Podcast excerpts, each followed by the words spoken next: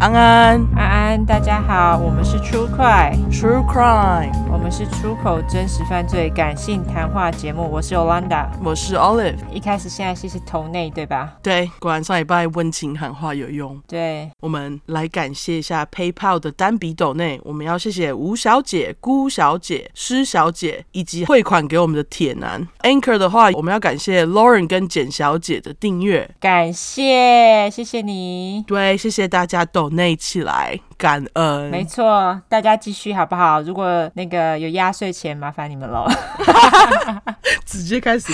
还要挖人家的压岁钱，马上 对，哦，然后我们这一拜苹果的评论破八百了。哦！感恩感恩，大家继续不要吝啬给我们评论，麻烦你们继续好吗？对对对赶快破千，对，然后如果留五星以下的人，麻烦就留个留个理由好吗？ 对啊，这么早开始喊话。对，一件，我觉得那些留五星的人根本不会听到这里，对呃，留五星以下的人不会听到这里。对，现在讲，对，我们家猫现在正在玩非常吵的一颗塑胶球， 所以你还会听到那种 biang biang biang 的声音，我没办法剪掉，那就是那个声音。 OK，好， 对，那我们先来念评论。好，第一个超长，嗯，它名字是呼麻呼起来的 right you r u 呃，应该是 do， you 好像是日文吧？对，哦，那就 do 好。它标题是大麻赞助商来了。他说本来想要等全部大块听完再来留言，但既然都要抖内圣诞礼物了，怎么可以没有卡片搭配？挂号问号，那就用五星留言的方式代替实质的卡片喽。先说一声圣诞快乐，然后这是一个圣诞树 emoji。感谢，对，感谢。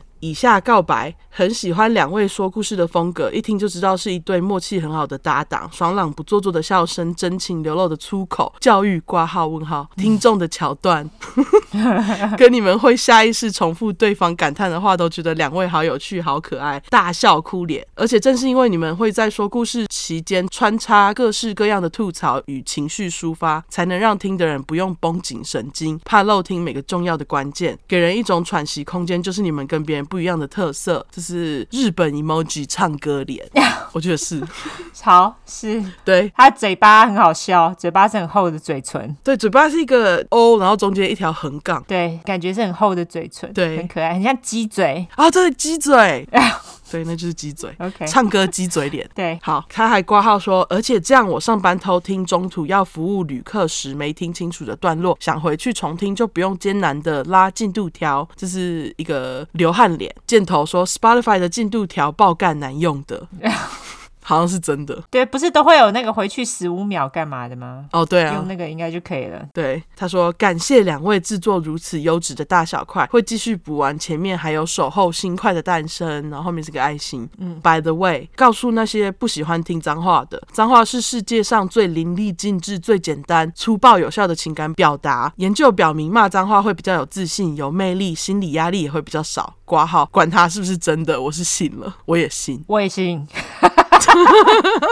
就是有自然的舒压、啊。没错啊，没错啊，那个不是在那个什么脏话历史里面，他们说骂脏话的人可以忍受比较久的那个痛，手放进冰水，可以对，可以忍受的比较久。对你有看了吗？有啊，抗压性比较大。那一集就是那个念那个 shit 的那个，对，那个实在是有够久的，对我就觉得你好烦，你给我住口。 真的，然后后来他写那个时间，我就觉得好笑。我也觉得是胡乱的，我觉得不是真的。对，他说，所以尽量骂吧，证明你们出口真实犯罪感性谈话节目的魅力。这是一个呃，太阳眼镜脸，对这些 Why Yolanda All Olive 又出快叫万岁，然后边边有两个那个闪亮星星 emoji。没错，对，前面太长了，以下你们可以斟酌要不要念，我只是想写而已。差 D，之前写完故事被 Olive 推荐去听二十三块，说会很有感触，就跳级数的先跑去听了。这个无差别校园大屠杀还真的是很有既视感啊！三个笑哭脸，觉得这种有反社会人格倾向又会脑，最后去实际影响到其他人拖别人下水的，都真该去死一轮才是几百狼哎、欸！挂号这种不能被关起来放，浪费社会资源。是说自己写故事后才发现要把事件经过写的让人理解还要有趣。挂号问号，真是门技术活！你们两位太厉害了，由衷佩服！大家快抖内他们呐、啊，这是辛苦活哎、必须抖内起来。后面是钱 emoji 跟信用卡 emoji，非常好。没错，麻烦大家喽。对，麻烦大家这个礼拜故事好几掰难写哦。哦，真的好难写哦，因为是好，等一下再说。对，等会大家就知道了。对对对，反正很几掰难写，对，对，然后下一个是路过就入坑，路过就入坑。嗯，它标题是就是爱，九四 I，对， 就是我的意思吗？应该是好，他说上班偷听无法专心，但就是爽，三个歪嘴吐舌脸。好， OK，好，爽就好，感谢你。爽就好，没错，对，下一个是 JoJo Pay，嗯哼，它的标题是赞爆，好喜欢出快，谢谢，谢 谢。下一个是来自日本的留言，哦，对，他的名字是 Smiley 零九二九，标题是没有出快的生活度日如年。从以前就热爱真实犯罪案件，挂号一直都被朋友说很变态，没想到来这里找到属于我的一片天，发现有这么多的同好，真的感动。三个大哭脸。 出快不是我第一个听的真实犯罪主题的 podcast，但却是我的最爱。爱心 emoji，听了出快后真的回不去了，一堆惊叹号。每次上班都边听边笑，哈哈哈有你们的陪伴，上班时间过得好快。笑脸 emoji，因为太喜欢了，决定第一次来留评论，希望可以被念到。三个水汪大眼脸，嗯，支持你们做下去，加油，小鸡腿，哦，谢谢哦，谢谢。对我们大家一起变态起来哪有变态？我们没有变态，我们正常。 ，OK，对，然后下一个是不知道要叫什么哎、哦好。 OK，标题是超爱爱心脸，怎么这么好听？好听到找不到其他可以取代空白时间的 True Crime Podcast。水汪大眼脸，两位太真实，觉得自己被开发。虽然没使用大麻，但觉得听出快感觉应该很像用大麻，全身放松，好舒压。问号惊叹号。好像蛮多人这样讲的，嗯感谢你喽。对啊，感谢你。对，好，下一个是 Sandy S Y 许，徐，嗯，对，标题是以传教六人，趁着直播前赶快来留言，喜欢你们幽默又用心，爱心脸，以推坑六人的业绩可以做到什么职位？笑哭脸， 我不知道。我也不知道啊，应该叫做就叫小组长好了。 哦，对啊，小组长好了啦，对那个低于十个就小组长，对，二十五个以下的叫做中组长， 好烂哦。好烦啊，我也不知道。 好了，我们在想了，我也不知道。对，感谢你传教喽。对，感谢你传教。其实你想要是什么职位，你就是什么职位，好不好？You can do anything。对你只要自称什么职位，我们都 OK，随便你，对我们不是很在意哈。好， 好随便。对，好，那下一个是来自于蔡善念，标题是“我是出快的头号脑粉、脑残粉”。原本同事推荐另一个，但语速不适合我，后来被首页图案吸引进来，根本绿洲好吗？三个惊叹号，活泼轻快、接地气的语气，超级适合开医学会议时使用。什么？ 这样真的好吗？那医学会议不是很重要吗？我我不知道哎、我不知道开学会议到底是什么，但是听起来很高级。对，我也觉得。对，上集啰嗦又社畜的脸都没有那么烦闷了。大力支持，正在研究怎么抖内，再给我一点时间。好，好诶他有我们有收到他的那个抖内了吗？我不记得哎、我也不记得。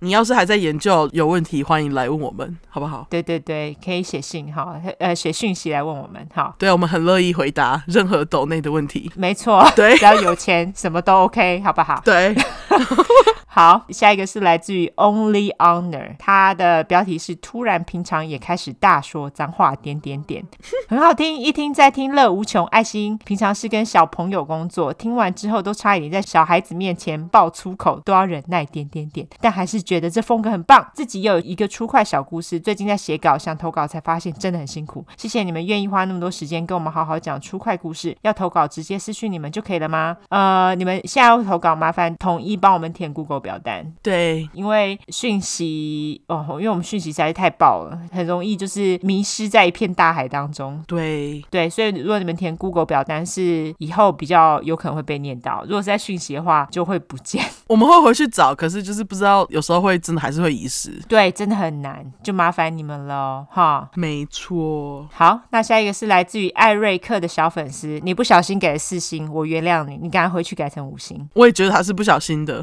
对，我觉得他不小心的。对，他的标题是说“真实犯罪的超级爱好者”。他说：“干，真的超级棒！”听完熄灯之后，刮胡听到最新一集，觉得有点空虚，想找其他真实犯罪来听。看到 IG 立马来听，照片也是有够精彩的啦，跟在阿三师的节目中介绍的台湾杀手、美国杀手手段更加变态诶。 最后，谢谢出怪陪伴我度过无聊上班与读书时光，爱你们！哇，他给我们五个爱心，而且还每个爱心颜色都不一样。另外想询问如何加入南方故事集？诶，我不知道你有没有私讯来，可是通常私讯来我都会给你连接。对，呃，南方故事集是在 Facebook，那它是私人社，你们就是加入前要先回答三个问题，那通通回答才能加入好吗？对，所以麻烦大家好好回答哈。那对啊，美国杀手本来就很变态啊，台湾杀手也很变态啊，有啦，也有，可是我觉得美国杀手该怎么说？我觉得他们都很多 drama，就是他们实在是太多后面太多奇怪那个戏剧化，应该这样说。对，而且因为这里地太大，所以就无限可能。对对对，因为台湾很小嘛，而且台湾其实出了几个人就要吓死了，好不好？因为台湾这么小。对啊，那美国因为地这么大，就像你说的，它有这么多变态也是蛮合理的。 对，而且因为地很大嘛，所以有时候一个变态在西边，东边的人不知道啊，对对对，这是真对的，没错，就是会有这种事。没错。然后刚刚他那个五色的爱心是红、黑、紫、黄、橘，哦，对，没错，感谢对你，感谢，感谢喽，这么多爱心，记得去赶快改成五星对哈。对， 我刚刚就要这样讲。对，对，好，下一个是来自于 August Molly，他的标题是刘艺兴嫌脏话多是没有详读说明书吗？说得好。那他的内容是最讨厌不长眼睛，点来听，再来嫌弃粗口的人。粗口是一种生活风格，不喜勿入，回你自己的舒适圈吧。好凶，爽， 对，超爱你们的说故事风格，有够亲切。听第一集就会有你们是我的朋友的代入感，故事内容也是极其完备，即使是早就听过的鼎鼎大名杀人犯，还是可以发现新东西呢。真的是一百分，那个一百还是 emoji。嗯，感谢你们，它是一个爱心下面一点，好就是爱心惊叹号。哦，对吼，对，解释的真好，就是爱情惊叹号，嗯，感谢你。感谢，对，大家好好的详读说明书好吗？嗯哼，就像他说的，OK。那下一个是来自于吉白 狼，好，标题是赞，嗯，OK。那它内容说，听到故弄玄虚，听到你们就来听听看，结果就屌哎的一个 thumbs up，感谢，谢谢你。对，我们的大下线就是故弄玄虚，对故弄玄虚大大，没错，感谢 D K 跟 D 嫂。对，感谢，好，下一个是来自于 Yellow Lie，标题是太喜欢你们了，无意间听到你们所分享的犯罪实况之后，就深深的被吸引，喜欢你们的幽默逗趣的讲解案情，让我常常起笑起不来。嗯，OK，听了你们的其他的我都没兴趣了，加油！每周都期待你们的分享，谢谢你，感谢，赖黄。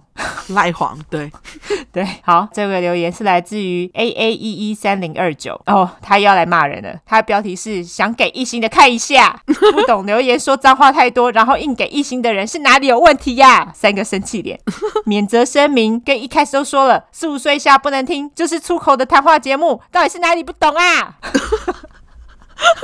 我个人是觉得脏话根本还太少了，因为比起骂脏话，那些罪犯更可恶吧？这应该是什么脸呢？脸还没红的生气 脸，对，脸还没有那个生气脸。对，酸民们多点幽默感，少点谴责，你们的人生会更快乐。两个张手笑脸。好，总之，出快是我最喜欢听的，没有脏话，我可能才会给一星吧。笑哭脸，因为你们真的爆干好笑的，两个大笑哭脸，谢谢你。谢谢，哇，我觉得我们听众非常棒，都已经帮我们骂了，我实在是太开心了，对，很爽，直接把我们放在前面，对对爽翻好不 好？对，就不是我写的，是他们写 的，对对对，既然他们都已经骂过了，我们就可以接下来就是可以轻松一点，就不要再骂 了。对，免责可以顺顺的过，对，好，来免责声明喽。是不是要教大家订阅？哦，对对对，又忘 了。那大家麻烦就是给我们五星加订阅，订阅完之后再麻烦大家拉下线喽，哈。没错，对，那如果心有余力的话，就抖内好不好？麻烦你们喽，谢谢。对，好，那来免责一下。好因为我们的主题在讲有关血腥暴力或者性虐待的内容，建议有类似创伤或经验的人，还有不喜欢这类题材的人就不要听喽哈。还有十五岁以下的小朋友，你可以关掉。我那天看到我们的 Instagram 啊，我去后台看那个我们的那个 Inside。嗯哼，对我看到 follow 我们的居然有零到十三岁的欸，哈， 我们可以点那是谁吗？不能，啊，因为他不会公布年纪啊。哦，所以，如果你是十五岁以下的，呃，我们这就是免责声明了。你十五岁以下，你自己受到心理创伤，以后干嘛就不干我们事哦。OK， 对，我们一直叫你不要听了，你还硬要听，那我没办法。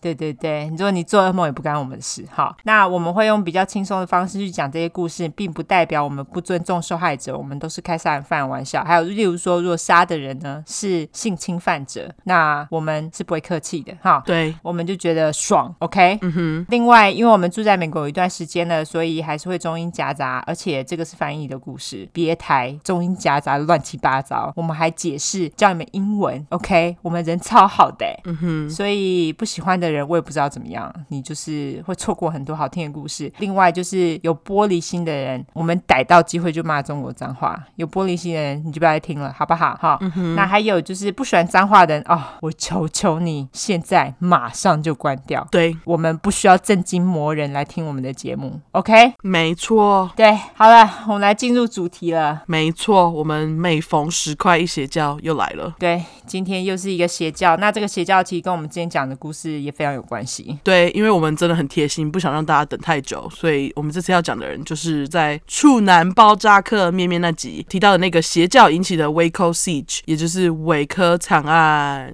没错，而且这个我们好像在之前不知道哪一块有提到，有吗？有有有，我记得有，嗯，就是只是小提一下，也忘记为什么提了，早就忘了。哎、 这太多了，嗯，对，总之哦，他们的故事超级难写，对，真的，对，我觉得会难写的原因是因为他们这个邪教教主呢，我觉得他算是一个很有深度的人， 我不知道该怎么说。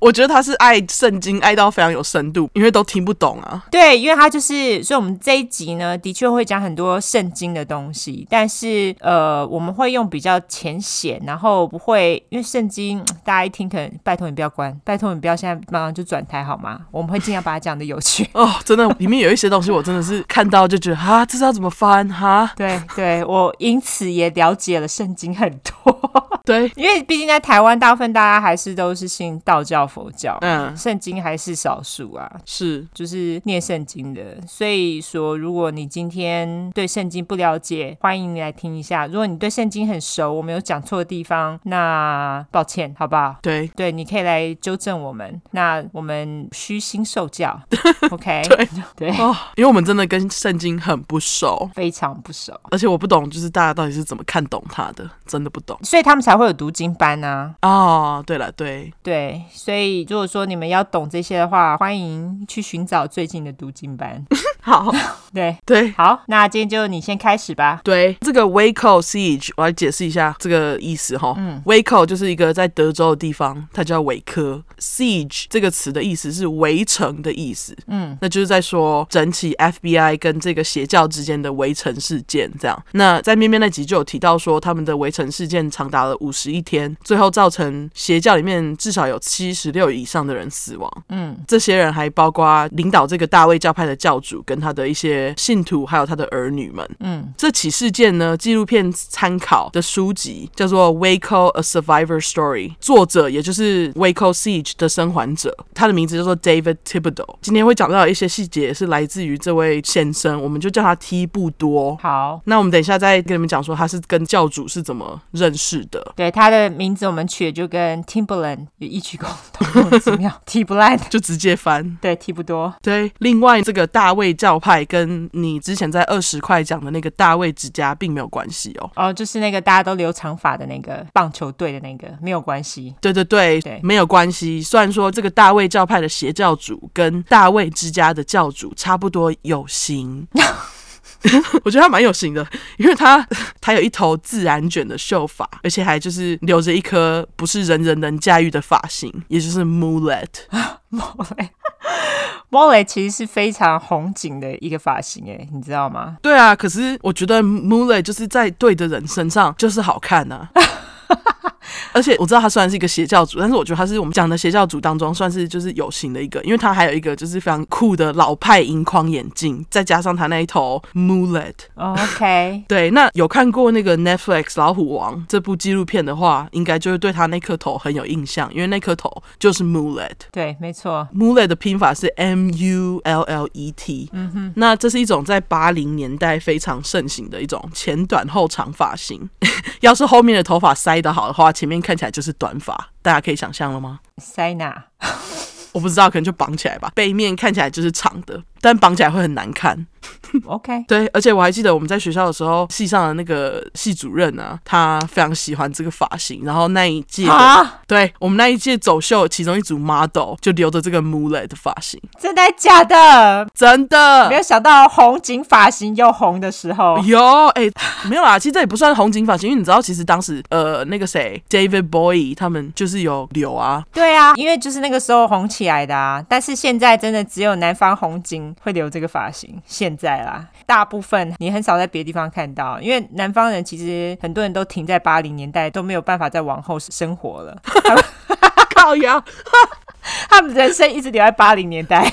对，就是我只想要活在这里，对对不对，要推着我前 进。对他们无法再前进 了，对，所以 Molly 就超多人在留的。原来是这样对，老虎王就是一个例子，好不好？哦，干，他真的是哎、 对，然后那个什么，我老公妈妈的老公，也是吗？对，就是他的继父，他也是留 Molly。哈，还就是后面那个 毛尾超长的，好烦哦，而且大部分现在好像就是南方在玩团的人啊，嘿，他们都很喜欢留这个发型。哦，是哦，对啊，像这个不是也是吗？就是大卫教派的教主，他也是在玩团的嘛。啊，对对对，他跟音乐有一点关系，这样子。没错，没错，等会就知道了。对，我会特别讲这个头发发型木雷，就是因为我觉得这个事情必须要介绍才行。哦，我觉得这个很重要。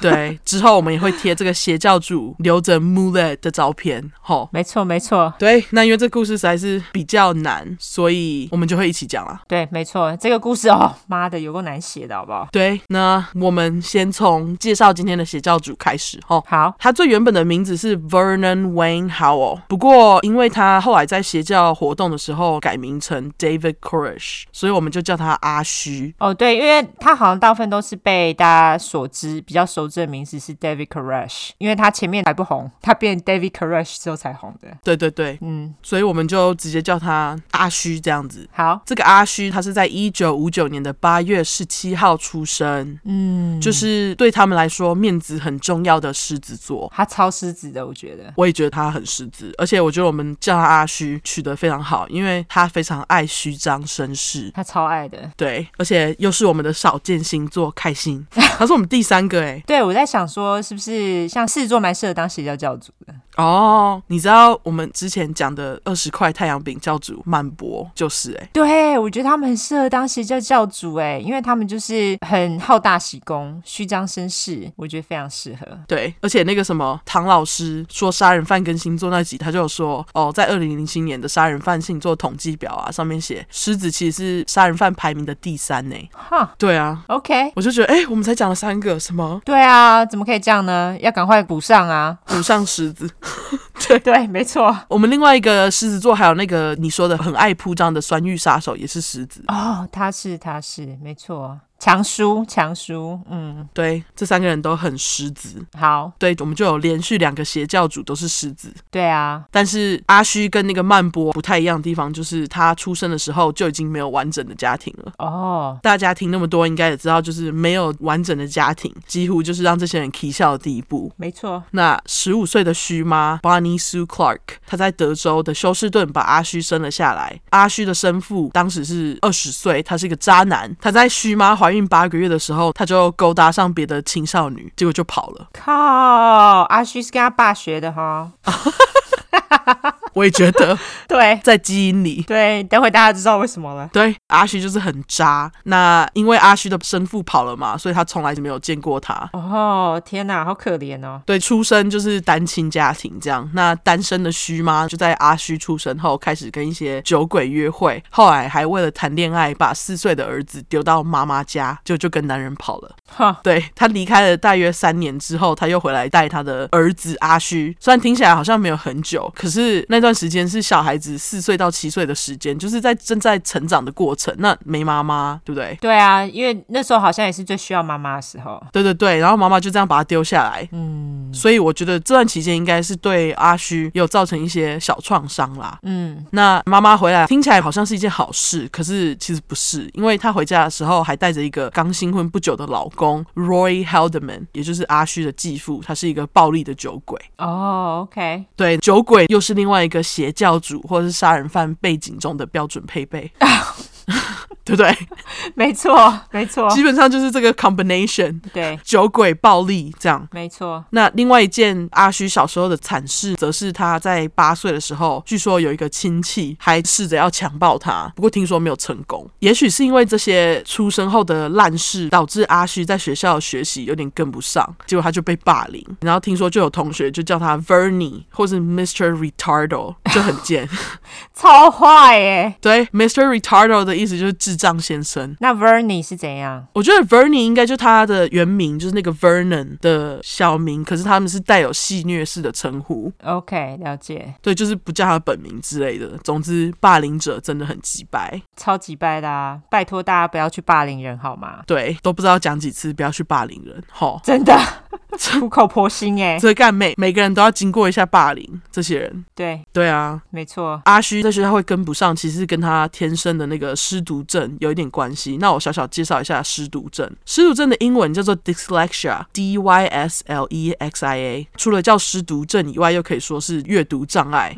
那 dyslexia 它是一一种很特殊的学习障碍，有这个障碍的小孩会因为左脑处理语言的那个区块跟一般人的脑运作不一样，导致阅读理解困难啊，或者是读得很慢，进而有写字或拼音上的困难。像这样的阅读障碍，其实可以在系统化的训练有所改善。嗯，除了有阅读障碍以外，失读症的小孩其实就跟一般小孩一样，因为有这样的障碍一点都不影响他们的智商。嗯，那很多非常杰出的名人啊，他们都有失读症诶、欸像是贾伯斯、导演史蒂芬·史毕伯跟那个歌手雪儿等等，他们都有失读症。哦，呃，我老公也有。哦，是哦，对，你知道他失读症比较没有办法正常看书，所以就变成说你在学校学起来就会比较困难。他的失读症是这样子：看一篇文章的时候，他看一个字，他是从尾巴开始看。哦，所以他的字其实是镜像的，对他来说，所以像他写字的时候，他还是写镜像的字。哦，原来如此。对，听说这个也不算特殊，因为我听说很多失读症都会有这样子的状况，就是会很容易看到镜像的字。哼，那他说那个就是因为这样子，所以他没有很爱读书，因为普通的书他看起来就是很辛苦嘛，对因为对他来说那个就是镜像文字。对对啊，所以这蛮特别的一点。 对，而且就是你知道我在找失读症的资料啊，嗯，我就找到一个网站，它就有点像是做模拟的呃网站，嗯它就是要让一般可以好好阅读的人去体验失读症患者他们在阅读时候可以看到的画面。这个网站上面模拟的就是字会跳来跳去，真的超他妈难读。哦，OK，对我在 show note 下面会附这个网站，大家就可以直接点进去看，就字跳来跳去的样子，有，我现在正在看哦，真的蛮痛苦的。是不是？对对对，就是一直跳，一直跳，一直跳。对，没错。哎，你还能找到这个，我觉得蛮有趣的。哎呦，我就想知道说到底是什么样的感觉嘛？嗯，因为我觉得用文字解释很难去讲说哦，是不是那患者到底在体验的是什么，对，你看了你就知道了。 真的痛苦。对，对，由于阿虚有失读症的关系嘛，学校就把他安排到那种特殊教育班，造成他跟同才之间又有更多的距离，嗯，让阿虚对于他的童年，因为没有什么朋友，又被霸凌，就经常感到很寂寞。那就因为很寂寞的关系，导致阿虚在这段期间开始把他的重心放到圣经上啦。那我们也知道，邪教的开始就是从爱上圣经开始。对，美国的邪教。哎，可是所以他读圣经没有失读症。我觉得他应该是把那种教会里面牧师念的全部都记起来，我觉得应该是这样。哦，这非常有可能。对，对，因为我读圣经才有失读症， 哦，完全看一看就睡着，好不好对。 ？OK，那阿虚会认识圣经，是因为他跟着他的老母参加教会。虚妈参加的这个教会叫做 Seventh Day Adventist。 OK，维基上面的百科，我记得维基上面的百科，靠呀，好，维基百科上面的翻译是基督复临安息会，干落落场。真的，而且不知道在震惊沙小。对，我就叫它七日教，好不好？好，对，那这个教会在全球至少两百个国家都有教堂哦，现在啊哦，还蛮多的诶。很多，嗯，就是全球。那这教会最早源于呃一八四零年，一个叫做 William Miller 的人，他就预言表示耶稣会在一八四四年的十月二十二号回来凡间。想当然而预言失败，对，对他预言失败，然后据说就是因为他就有一堆信徒啊，听了他的话，还跑到就是屋顶上面等，结果就在那里等了整晚，什么事都没发生，就就造成了 great disappointment。他们还特别用一个称呼，就是 超级大失望的意思。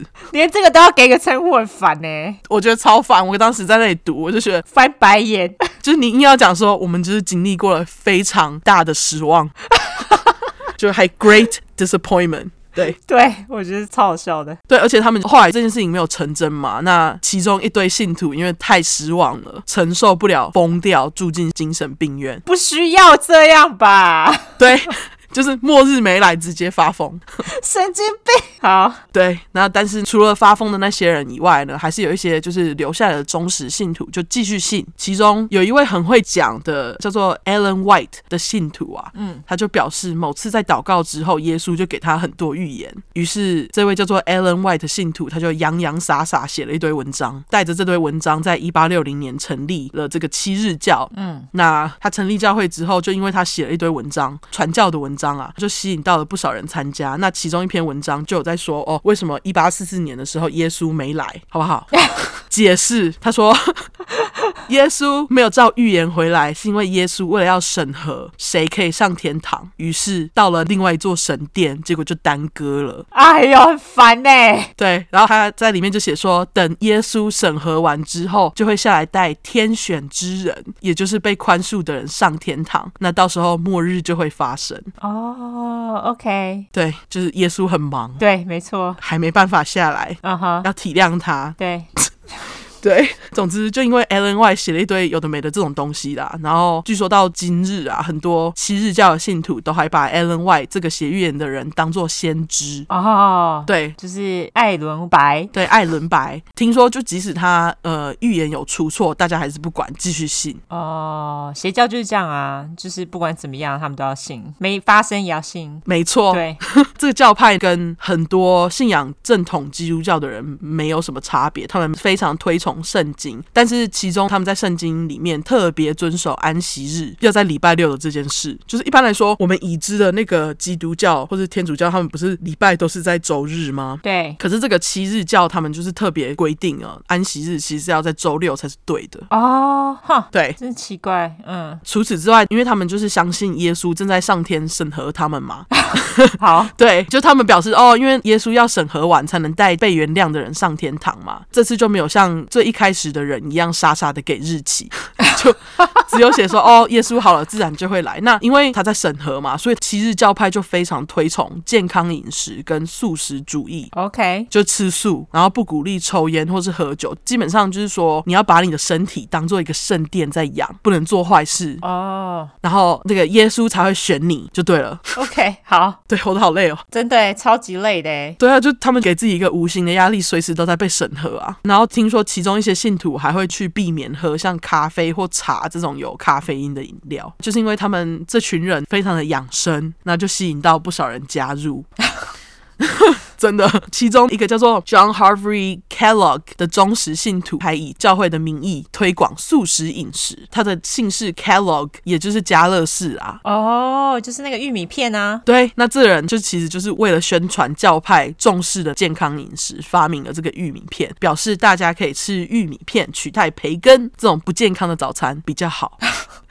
对，可是现在很红哎，加乐士，哦对啊，而且我昨天才吃， 还铜牌的。好，我现在就再继续补充这个冷知识，因为你知道创始人加乐士其实因为他很硬，嗯，硬要大家吃的健康，所以其实最早期的玉米片是没有加糖的。那应该很难吃吧？就是不太好吃。然后他一开始推出来，他还广告说啊，吃这种没有糖的纯玉米片当早餐，可以有效降低对性的需求，小男生们就不会自慰了。 有够疯的！傻小啦，而且这个玉米片创始人加乐士还非常反对性，哦、对可以感受得出来啊，他都要小男生不自慰，对，不准大家自慰。那他就是非常反对性，而且据说他反对到啊，他有结婚哦，但是他没有跟他老婆打过炮，而且还分房睡，小孩都是领养来的，那他结婚干嘛啊、可能就是为了教会吧，我也不知道。好扯哦。对他就是这么讨厌性，死都不愿意碰。 OK，对如果他活在现代可能会比较好一点，因为现在不是有一些人就是他们是无性者，哦，对对对，对他们不喜欢性，他们就只谈精神恋爱，我觉得这也是 OK 的。但是如果你因为这样子还去发明玉米片让大家没有性欲，我觉得这个非常没有道德。 对，因为他发明的就是无味玉米片嘛，所以这个创办人加勒士他其实不是把这个玉米片发扬光大的人，因为太难吃啦。对，把他发扬光大的人是他的兄弟。会发扬光大，其实也是因为他没有这么信七日胶，他就觉得这种玉米片当然是要加糖才会好吃啊。对啊，对，后来他就把加乐士买下来之后，就开始在玉米片里面加糖，加乐士才开始慢慢的茁壮。 OK，对哦，突然补充了这个莫名其妙的小冷知识。对，很有趣呢。总之，有兴趣的人再去细查哈、哦。好，我们回到阿虚，就像我刚刚说的，因为他跟着妈妈参加教会的关系，他就认识圣经嘛，他马上就对七日教宣传耶稣复活啊，以及就是这个末日的概念非常的入迷。他虽然有失读症，很难读书，但是他还是把闲暇时间都放在读圣经上面，就一辈子只读一本书。真的，真的是因为有爱，好不好？好，而且据说阿虚事后他还表示，他自己在十八岁以前哦，圣经的新旧约他都已经背起来了。哈，对，真的很有爱耶，对他爱圣经爱到还去学校传教，就是一个非常认真的信徒。真的。不过 也有可能因为他真的爱圣经爱到太入迷了，阿虚开始出现幻听的症状。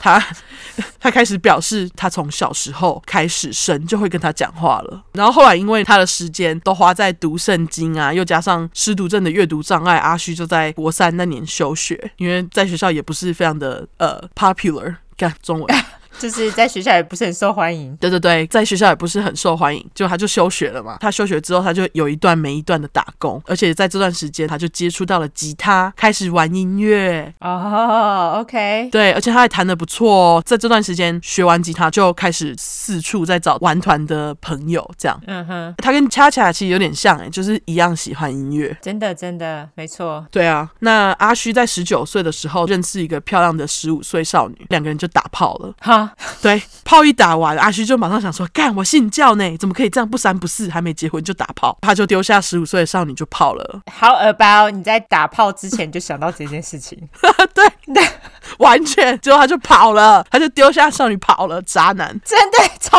渣的哎，怎么跟他爸一样干？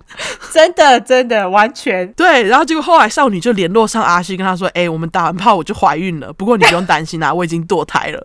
OK 对，然后结果很奇怪的是呢，两个人就不知道为什么旧情复燃。啊、哦！天哪，对，阿虚还搬进去少女的家。因为他想说不用负责任了，所以他就觉得哦还好，就放下了。对，哦，实在是太急掰了。对，他就搬进去跟少女还有他的家人一起住嘛，而且他现在已经没有信教的原则问题了， 打炮比较重要。就谁管信教啊？我要打炮。对啊，对，他就继续跟这个少女打炮，还不用保险套。就在这样子的状况下，隔年少女又再次怀孕，然后少女的爸爸就表示他觉得阿虚不会是一个好爸爸，然后就把他赶出去了。我觉得爸爸眼光很准。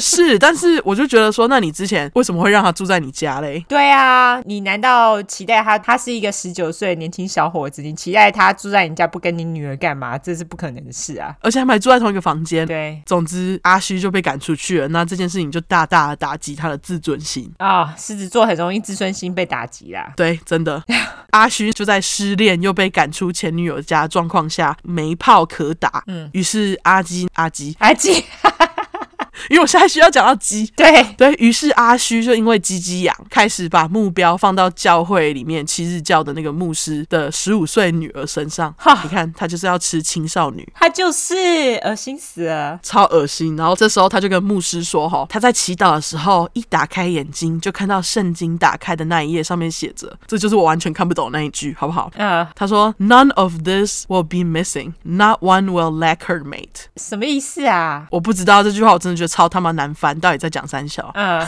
我就把它丢进去 Google 翻译，翻成“没有任何事物会消失，没有一个人会少他的伴侣” 对我真的不知道怎么翻。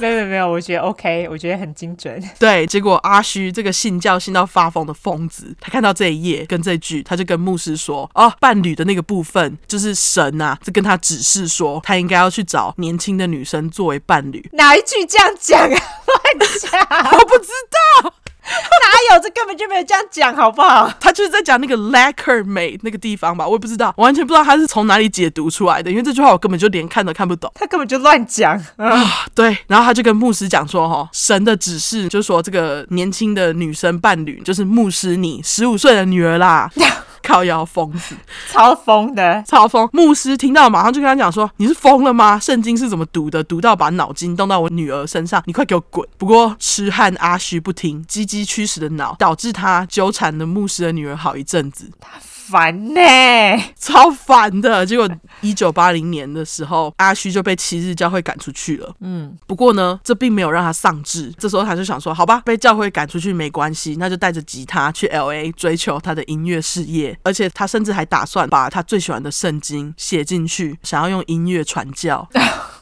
好哦，然后结果就因为他的歌很多关于圣经的内容嘛，结果八零年代的 L A 没有人要听他的歌。谁要听啊？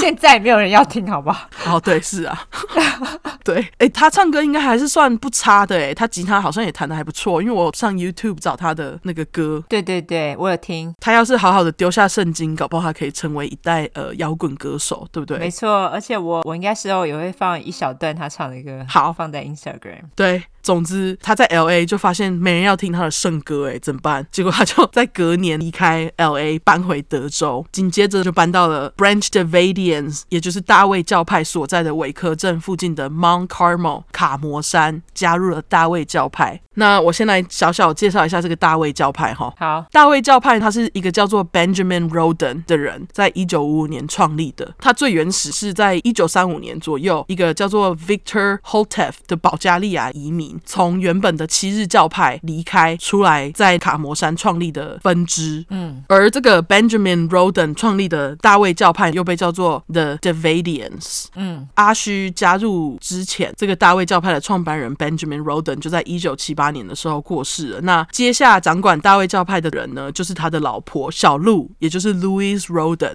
OK，这个小鹿他接下大卫教派之后，他就继续传教了嘛。据说阿虚就是慕小鹿很会传教的美名，所以才会来的。 OK，而因为阿虚是圣经狂热者，在这教会他也不浪费自己弹吉他、把圣经写进去歌的才能，经常就是在教会里面表演。 OK，对他就是用唱歌的方式传教，就比较呃比较可以接触到大众吧，可能呃，应该只能接触到信教的大众吧， 我觉得。哦对啦，嗯，但是据说他用吉他唱歌这件事情吸引到不少人诶、欸哦，OK，对啊，然后就因为这样，他就在加入教会不久后就受到小鹿的喜爱。小鹿去各地传教的时候，阿虚几乎就会跟着，就像他的左右手一样。嗯，小鹿紧接着还教阿虚一些关于圣经的预言。预言的英文就是 prophecy，p r o p h e c y。嗯，据说因为小鹿跟阿虚时常形影不离的关系，还让最开始提到那个写书的生还者提布多在书里面写说，他怀疑小鹿跟阿虚两个人其实有一腿啦。我觉得就有，而且小鹿年纪蛮大，对不对？对，而且在一九八三年，阿虚就表示他在小鹿的教导下，发掘了他对预言的天赋。后来，小鹿还因为他实在太喜欢阿虚，很快就准他用他看到的预言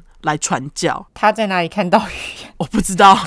总而言之，小鹿就教阿虚看预言， ？OK，然后因为阿虚实在是太爱圣经的关系，所以他在传教的时候就基本上就是说个不停。他真的很啰嗦。对他就是一张嘴说个不停，然后就吸引到了不少原本只信小鹿的人，就变得比较喜欢阿虚。嗯，而且阿虚这时候还预言说，上帝要他在教主小鹿的肚子下他的种。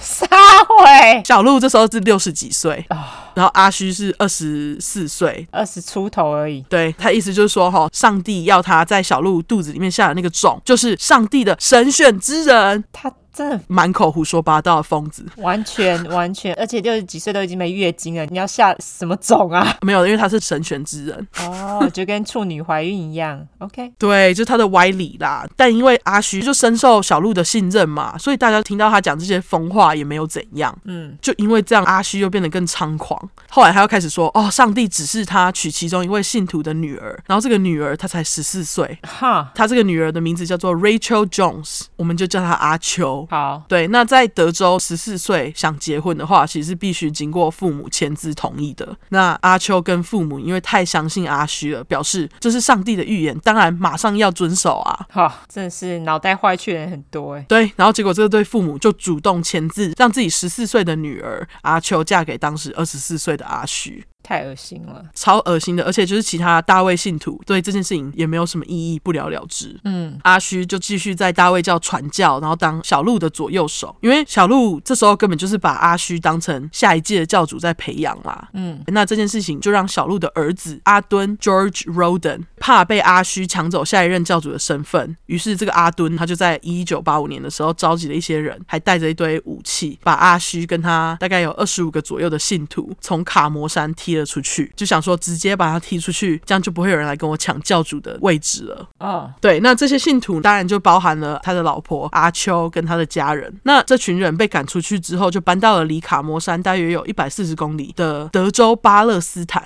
对，就是 Palestine 这个地方扎营。 OK，那他们在这个地方待了大约有两年左右的时间。那毕竟这是一个新的地方嘛，所以这些跟着阿虚搬到德州巴勒斯坦的教徒们，就只能在帐篷啊跟公车之中辗转。他们其实都过得蛮辛苦的。不过为了听阿虚传教，可以忍。 OK，对，因为在德州夏天很热嘛，对，据说他们的信徒啊都要在大太阳底下听阿虚传教，就是很难忍。也是从那时候阿虚开始四处传教，因此从各地召回不少信徒。那他的传教地点包含美国加州的洛杉矶，以及海外国家，包括英国、以色列和澳洲等等的国家。嗯，由于他招人的时候会搭配他的音乐传教，就像我刚刚说的，所以就吸引到某一部分喜欢音乐的人，就真的有人会被他的音乐吸引。这样，然后其中被他吸引的人，就是他在洛杉矶认识的鼓手，也就是刚刚一开始提到的生还者提布多先生。啊，他就是在这时候认识提布多先生的啦。隔年呢，原本崇尚一夫一妻制的阿虚，他这时候就开始跟大家说，神又给他预言啦。就让他可以合理化的娶年轻的女性徒来打炮。我这边会用娶，是因为他虽然说是娶，但是这些女性徒跟阿虚都没有实际上的结婚关系。哦，当然啊，因为法律上不核准嘛。对对对，所以他们其实都只是那种口说夫妻而已。嗯，在一九八六年的时候，他就分别跟十四岁还有十二岁的两个青少女结婚，而且还发生性行为。他就是用神的预言来合理化他强暴青少女的这件事情，而且其中这个十二岁的还是纸上老婆阿秋的妹妹 Michelle Jones。超级恶心。超恶心的，就是娶了姐姐跟妹妹。隔年，也就是一九八七年，阿虚又娶了年纪介于十六到二十岁的年轻女孩来当他的老婆。好，对，像他这种特别喜欢未成年青少女的人，其实也有一个特别专有名词来称呼他们哦。好，说到癖好，我们听众应该就知道，又是英文时间。又是什么 Fia 之类的？对，那恋少女或者恋少年癖的英文单字就是 hebephilia。 OK，对他，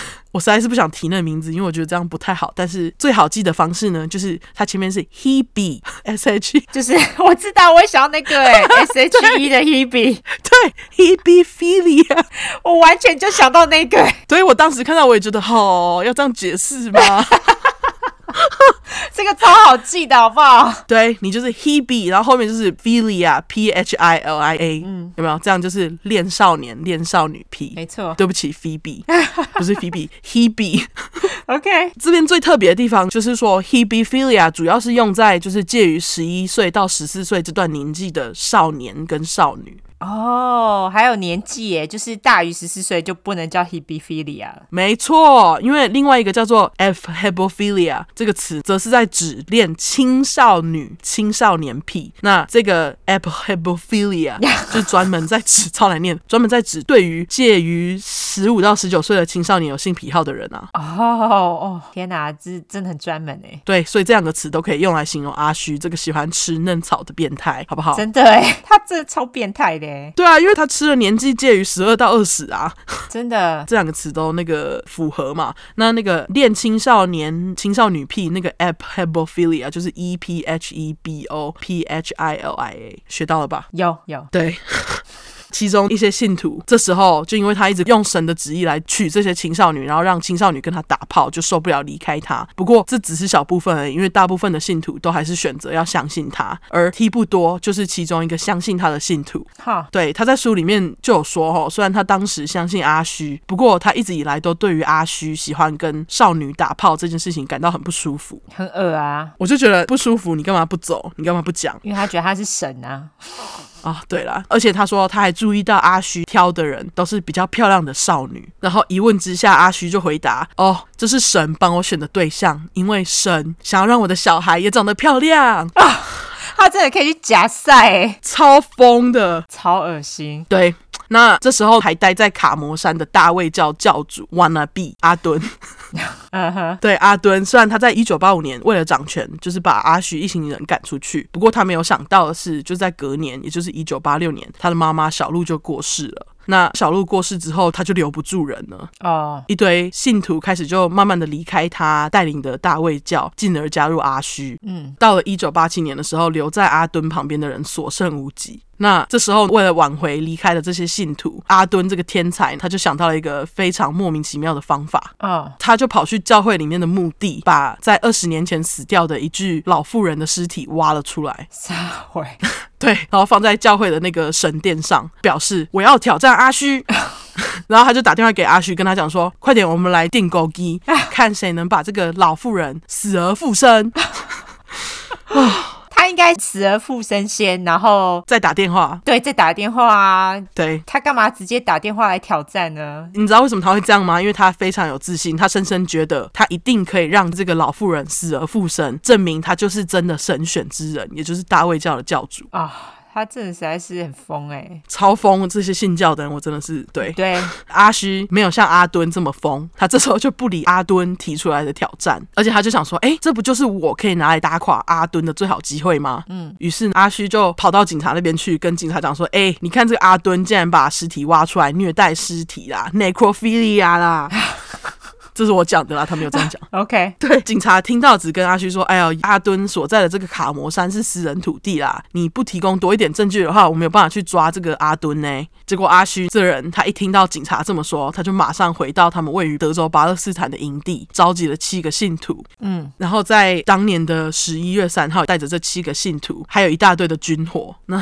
他的军火总共包括了五把点二二三口径的半自动步枪，两把点二二厘米的步枪，以及两把猎枪，还带了将近四百发的子弹。哈，就是大量军火潜入这个卡摩山，结果因为他们带了大量军火的关系，阿敦也没客气，他就表示我也有军火，他就回射，两边的枪战就开始了。据说这个枪战持续了二十分钟，后来是警方介入，双方才停火。 OK，蛮久的、欸。对，但是好像没有人受特别大的伤，也没有人死。 OK，虽然说阿虚这群人啊，事后声称他们只是为了拍阿敦虐待尸体的证据才潜入卡摩山的，但是其实他们并没有带相机，所以就是胡乱啊啦。对，所以也有人说，其实阿虚啊，跟他这七个信徒是为了想要趁这次把卡摩山抢回来，才偷偷跑进去的。嗯，虽然说阿虚跟其中几名信徒因为这件事情被警方短暂的逮捕，不过一行人后来就是不是被判无罪，就是审判无效，他们就后来就爽爽的走了。这样，嗯，也是在这时候，阿虚就是被警察拍的那张我们之后会放的那个 mug shot，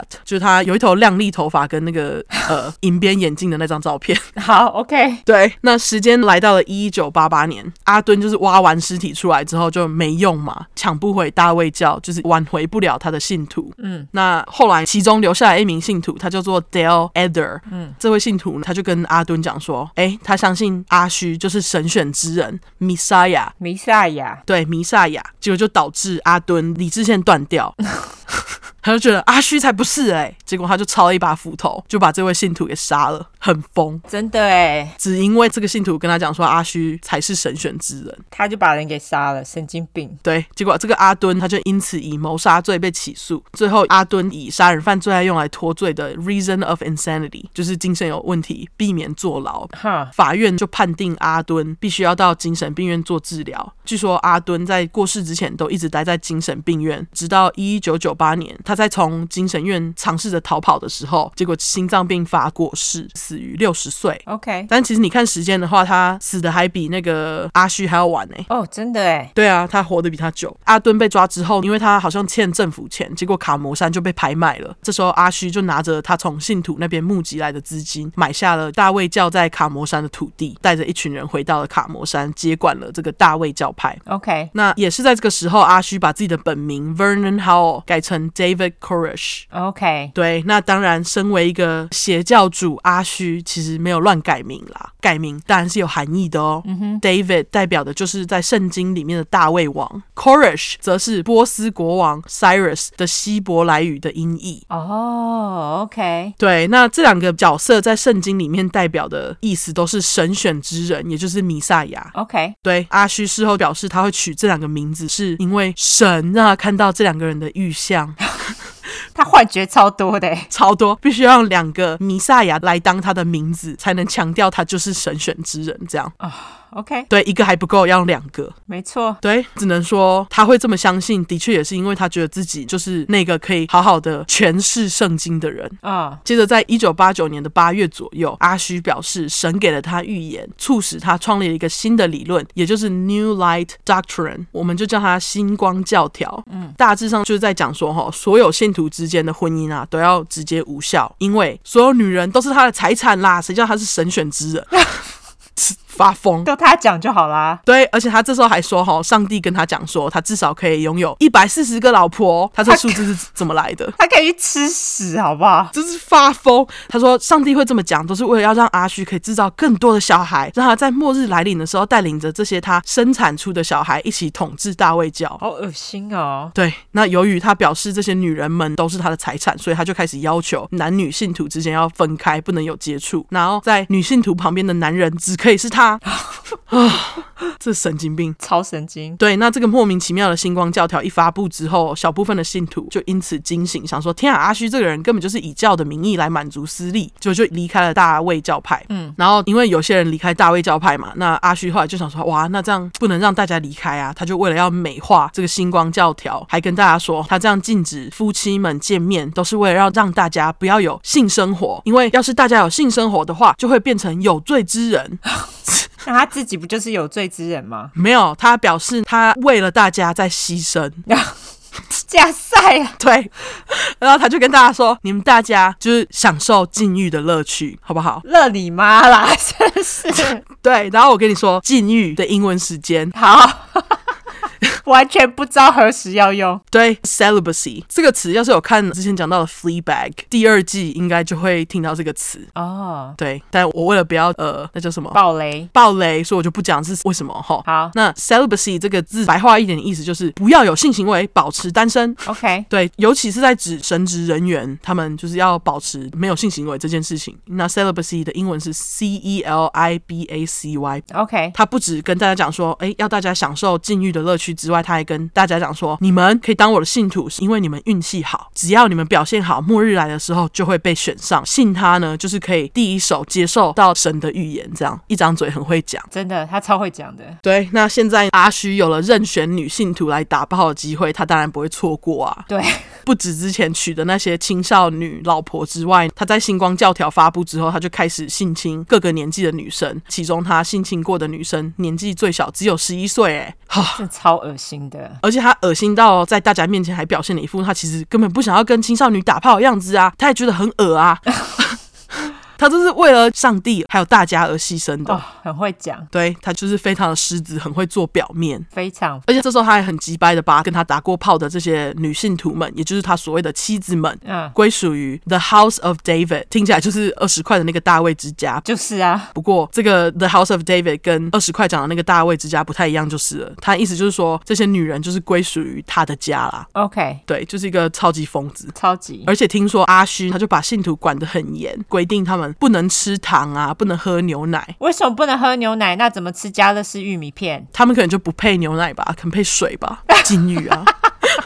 很烦呢、他说不能喝牛奶的理由，好像就是在说，呃，因为牛奶是牛的奶，然后喝了会不好还是什么的。 OK，对，然后他还特别规定这些属于他的女性徒们必须要穿长袖，而且不准化妆或是带任何饰品，就是一个超级控制狂。哦，真的是然后另外他对信徒也很爱动手动脚，小孩都不放过，就他会打他们。啊，真的吗？对，很急掰。其中有一个小信徒说，他从小到大在阿虚的影响下，他就觉得不管做什么事情都是错的，怎样做都不够好，从小就在恐惧中长大。是女生而已，还是男生也有？这里我不清楚，因为我找到的是一个事后生存者访谈的那个记录。 OK，对对对，但他们就只有写说，就其中一些信徒这样讲。嗯，对，虽然信徒们很怕他，但是他们还是没有离开。怕上不了天堂，对，怕上不了天堂，而且我觉得对他们来讲，就是啊，我们都已经投资这么多时间了，现在走，对不对？不划算。对，嗯，而且大家记得，就是刚刚阿虚参加过被赶出来的七日教会所推崇的吃素，还有把身体当做圣殿的这件事吗？嗯，大卫教算是七日教会另外延伸出来的旁支，所以他们有继续沿用吃素以及不喝酒、不抽烟，把身体当做圣殿的这个规定。嗯，那由于阿虚是个急白狼，所以他就在大家都遵守规定吃素、不喝酒的时候，自己私底下大破戒、大吃肉、狂喝酒，跟之前十一块讲到那个急白狼张张一样啊。真的哎，就是别人都不可以，只有自己可以。对，他就自己在那里双标。嗯，然后还有，因为阿虚一直以来都信末日的关系啊，之前他不是有去过以色列吗？对，他去完以色列之后，他就一直觉得以色列的耶路撒冷才是他跟大卫教的信徒最后要去的地方，也就是末日来临要待的圣地。真的很烦呢，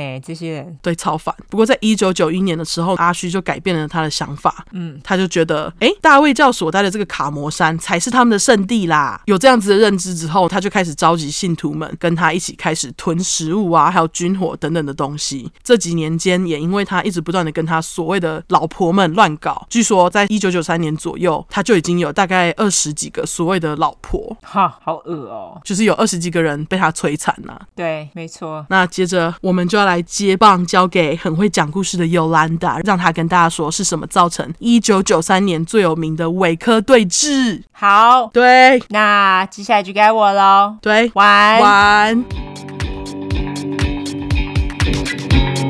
好，那接下来就该我来说接下来发生的事情喽。好，一九九三年，就像你刚刚说的，阿虚跟他的追随者 （A.K.A. 学生们），他们就是一起住在 Mount Carmel，就是你说卡摩山游乐中心，对不是是卡摩山社区。刚刚也说过了，他们就是自己叫自己是大卫教派，然后追随者大部分都被称为 Branch Davidians，也就是大卫教派教徒。但是后来自恋的阿虚呢，他要他的信徒叫他们自己叫做 The Students of the Seven Seals，也就是七印之神。哎，那个 Seals 不是海豹吗？，seals，对，但是它也是应喜的意思哦、o k 我本来还想说就是七个海豹的学 生，这样翻好像也可以。那他们后来呢，也都自称为叫 Corretians，就是阿虚他的姓，他们就再加一个 A N S Corretians，就是阿虚仔。好，他们之所以会这么叫，但也就是显示对他的忠诚啦。好啦，那刚刚说到七印哦，七印又是三回，就是你刚刚说的那个 seals，不是七个海报，好，对你要放在七个海报也可以，可是在这边代表是印玺的意思。 ，OK OK，七印又是什么呢？反正我们今天圣经知识说到饱，因为我们对圣经真的太不熟了，我超级不熟的。嗯，真那我的，就假设大家跟我们一样无知，我就来说一下七印到底是啥回。好，就像我之前说的，不知道为什么信上帝的人，他们都很怕世界末日嘛？是说我不怕吗？也不是说不怕，就是我完全不会想说要重生或者什么上天堂，就觉得死了就死了，对，就既来之则安之，随便啊。对啊，就觉得下地狱就下地狱没关系啊。如果下地狱可以让我多骂几个人，我也觉得 OK 啊，就是毫无羞耻心啊。啊，不然呢？对啊，就死了就死了，你要怎样？不过其实据说他们其实没有地狱这个概念，哦、 他们就觉得地球就是地狱。哦，是哦，有可能。而且我觉得这些就是对于想要有世界末日的人啊，我觉得他们就是因为贪心，才想要在死之后重生或是上天堂。哦这就是人太贪，就是这样，真的哎，为什么想要永生呢？我真的不懂哎。完全不懂。对，当然这个大卫教派呢，他们就像你说的，他们就是很怕世界末日，他们当然就是用世界末日来招揽信徒，因为大家都想上天堂，就是生怕错过了上天堂跟得永生的时机哦还有名额，因为还有限名额嘛，对啊，不对？对对对，因为那个上帝要审核嘛。对 对审核这一点，我真的超不懂的。超靠腰。他们这个教派呢，有一个很中心的信仰，就是七印。据说七印对信圣经的教派来说呢，算是比较冷门的一个概念。也就是说，当他们讲到世界末日的时候，他们其实并没有非常多人会用这个来招揽信徒。哦，所以很少人拿这个来说嘴，但是因为阿虚就是喜欢被边缘化，啊他觉得越边缘他越爱，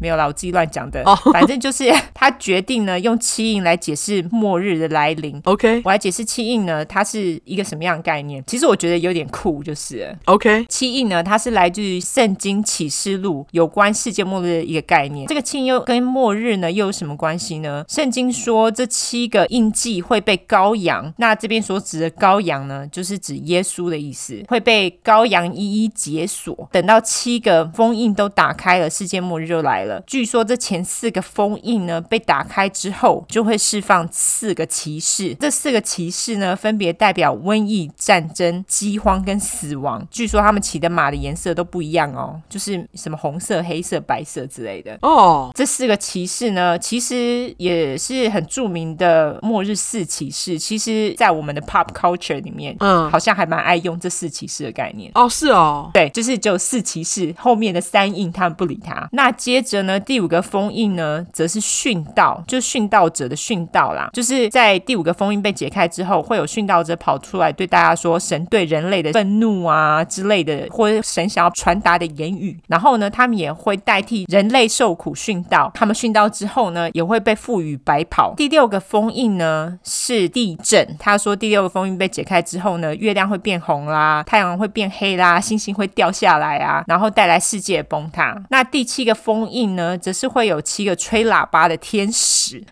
，OK，七个吹喇叭的天使听起来好像就是一个很光明的感觉，但实际上呢，他们吹了喇叭之后会带来更多的天灾。什 么？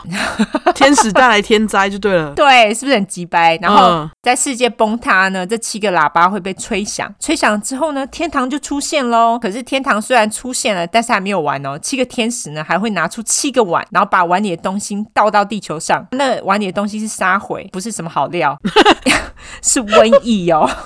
你们是什么好料？对，可是刚刚那个前面几印的时候，瘟疫就已经出现啦，就是说第七印七个天使，瘟疫还要出现一次就对了吗？对，就是之前那个瘟疫还不够，现在来补一剂强心剂。我实在太疑惑了。对，因为那几个碗再补一剂，死的人会更多这样。哦所以解开这些封印的概念就是世界末日。哦，好啦，，希望大家还没有睡着，因为我自己都快要睡着了。不会，我觉得你解释的很好。哦，他那个英文写的真的是很虚无缥缈，这让我觉得很想死。但是这个气印的概念呢，是阿虚的挚爱，他非常执着于气印，而且他整天挂在嘴上。大家有个概念就好哈。那如果想要更深入了解人，请洽最近的读经班，谢谢。还有就是正经魔人，请不要赞我，因为那是网络上查的，我不是圣经专家，这些都是我自己肤浅的解释。但是呢，在我去研究一下清音讲什么之后呢，我就想起来一个我很爱的十五世纪的艺术家，他叫杜勒，你有听过吗？有很会画，他做了一系列的版画，跟《圣经启示录》的奇印有关。他做了版画一系列呢，就是给大家看，因为那时候的人很多人都是不识字，所以他们就是用画的对，就是用图案去传教这样子。哦我以前只觉得哦，他画的这些东西真的很漂亮，但是现在觉得看得懂嘞，没有想到做粗快也能领悟艺术， 我觉得收获很大。真的，原来他们有关呢、对，那因为我非常爱杜勒，就是爱到把他画上的其中一行字刺在我的后颈上面。哦，原来那关于他七印相关的画作呢，最有名的就是四骑士，就是我刚刚说的那四个会带来战争啊、瘟疫啊、死亡的骑士。那我就不多说了，因为我觉得杜勒其实算是有点冷门的艺术家。哦，真的而且我们是烂肉真实犯罪，不是艺术相关节目。 总之，我到时候在 IG 上现动放上画给大家观赏就好了。对，但这很有趣啊，还是只有我们觉得有趣？我就怕只有我们觉得有趣。 不会，我觉得认识艺术家不错啊。哎，你看我们这么综合，什么都给你。真的哎，哦，我们超有深度的好不好？对啊，好、再来说我们美气之人，好、真的、啊、还可以去假塞。好啦，除了基因之外呢， 就是你刚刚说到的 T 不多，他还说阿虚真爱靠背，没有啦，就是他真爱讲话。你刚刚不是说他之前有去以色列？对就是去那边旅行吗？他就是在在一九八五年的时候，他那时候就是人在以色列，他觉得自己看到了一个非常关键的景象。阿虚呢，他就认为那个就是上帝赋予他代理权的象征。他说他那时候就被上帝涂油了。哦，英文教学时间虽然不知道什么时候要用涂油呢，就是 anointed，翻译成涂油或是瘦膏、酱油膏的膏，通常都是在圣经里面才会用啦。因为受膏者呢，就是被上帝青睐的人。通常呢，在圣经里面被上帝青睐的人，就会说他是耶稣啦。好啦，那阿虚跟提布多说呢，他那时候在山上，那座山叫做喜安山，就是 Mount Zion，喜安教会的喜安。 OK，他说他在山上呢遇到了天使，而他所看到的景象呢都是由光所组成的哦。他那时候看到这些天使呢拿着火焰剑，骑着火焰马，然后围绕着神圣的王座，那个王座也是光做成的王座。而且呢，他说只有能够揭露七印的人可以进入他们的那个王国。问号。可是揭露奇印不就末日了吗对，但是他的意思就是说，你要先有混乱，你才会有新的秩序，就是这个意思。 ？OK，反正我就觉得他在讲的时候就是很抽象啦。但是我自己的解读是，阿虚呢，他就是认为自己是神，因为他可以解释七印嘛，所以他可以去那个王国，而且他也将成为那个王国领导者。哦，阿虚还声称，那时候天使呢有带他去见上帝哦，而且上帝还给了他圣经的解锁关键呢。 OK，他也从此知道他的任务呢，就是要解开这七个封印，并且带领他的信徒进天堂，这样子。就像你说的，他从小就有幻觉嘛，嗯所以你也不知道他到底讲这个是真还假的。因为刚刚就是解释说七印将有一个羔羊来解开，所以他的意思就是在暗示那个羔羊就是他自己，也就是他就是耶稣的意思。哦，就是神选之人。对，他就说他自己是弥赛亚 （A K A 耶稣）的意思啦，哦，意思就是说自己是耶稣在世。又来了，有没有？真的，所有的那个邪教教主都要说自己是耶稣在世啊，真的就超级多个耶稣啦，不值钱的啦。 干真的啦！大家都说自己是耶稣就好啦，我也是耶稣啊！大家快点给我钱。我跟你讲，对信圣经的马上来赞我们好不好？哦，不要来赞我们啊！我们只是开玩笑的 哈。对我们乱讲的哈，拜托不要。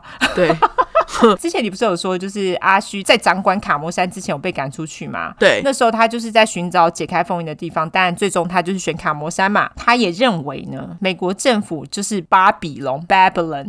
干，这又是什么呢？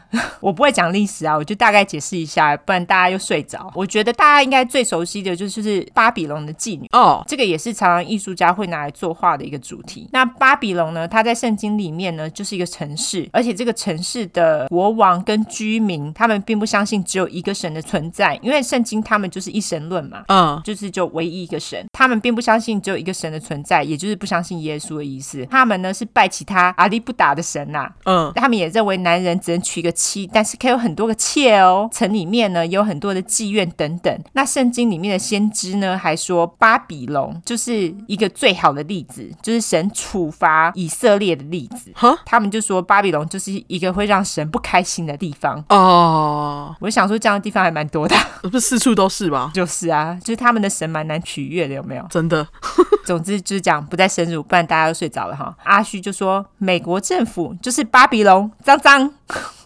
阿虚也觉得自己就是那个受害者，他觉得他自己就是殉道者啦。就是美国政府呢，不管对他做什么，都是因为美国政府就是巴比龙这样子。嗯阿虚的信徒们也都相信他讲的话，这样子。 ，OK，就是不胜的地就对了啦。对，就是不圣洁的地，因为他们就是不相信只有一个神。好，刚刚已经说啦，一九八九年那时候阿虚不是因为想要跟很多年轻女人打炮，所以弄得星光教条嘛，对不对？对而且他也声称说，上帝是叫他娶这么多老婆的嘛，哈。那也很多人看穿他这个目的，所以离开卡摩山嘛，哈。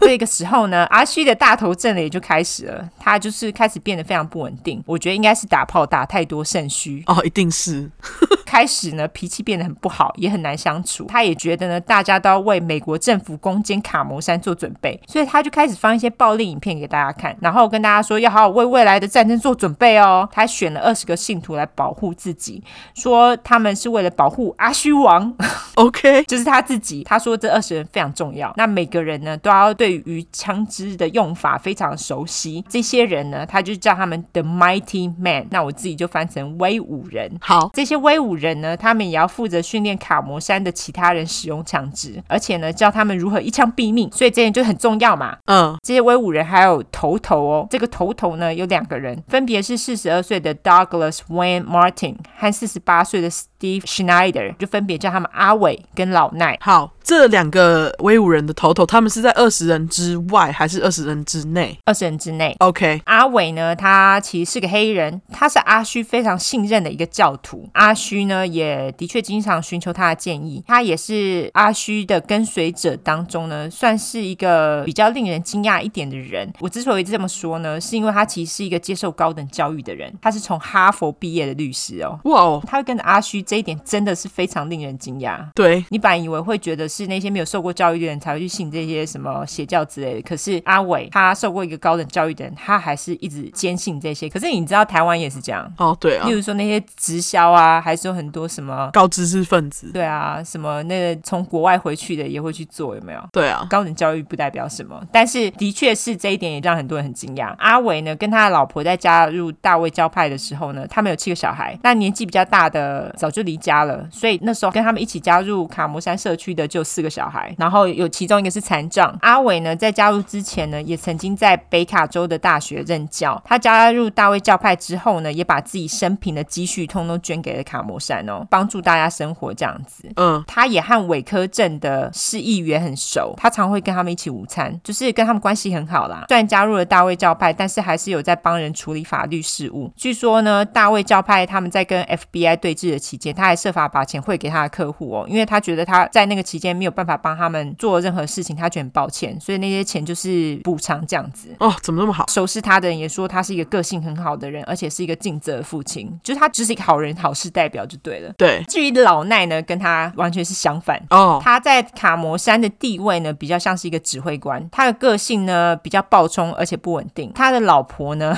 曹随，在一九八九年啊，阿虚不是宣布那个无耻的星光教条吗？对那他宣布之后呢，老奈老婆就被征召成他的老婆之一了。因为所有老婆都是他财产嘛。对，所有老婆都是他的，所有的女人都是他的。虽然老奈很美颂，但是对于阿虚还是忠诚到不行哦。他觉得呢，阿虚有种让人无法抵抗的力量，不能随便挑战他的神性啦。老奈其实也是高知识分子诶。欸哦，他是有大学学历的哦。他在加入阿虚之前呢，他本来是想要成为一个牧师。老奈在加入卡摩山之后呢，他也帮整个教派弄了一个音乐制作公司，就是负责录制阿虚的音乐。哦，传教音乐，对，那其中有一首呢，我觉得应该是你听的那首吧，就叫做《Mad Man in Waco》，对就是在韦科的疯子，就是这个意思。对，大家可以去 YouTube 搜寻，还找得到，不难听啦。而且其实我觉得，就是他还算是有舞台魅力的。我觉得狮子座都是有舞台魅力的人。嗯，这首歌呢，据说是用来表演给外人听的，因为这首歌就叫做《在维科的疯子》嘛，因为他们都觉得在维科的这些教徒是疯子，那他就故意做了一首歌来自我嘲讽，然后让外人卸下心防，这样他就可以趁机破除别人的心防，然后跟别人传教，哦，就是反向操作。就是什么 reverse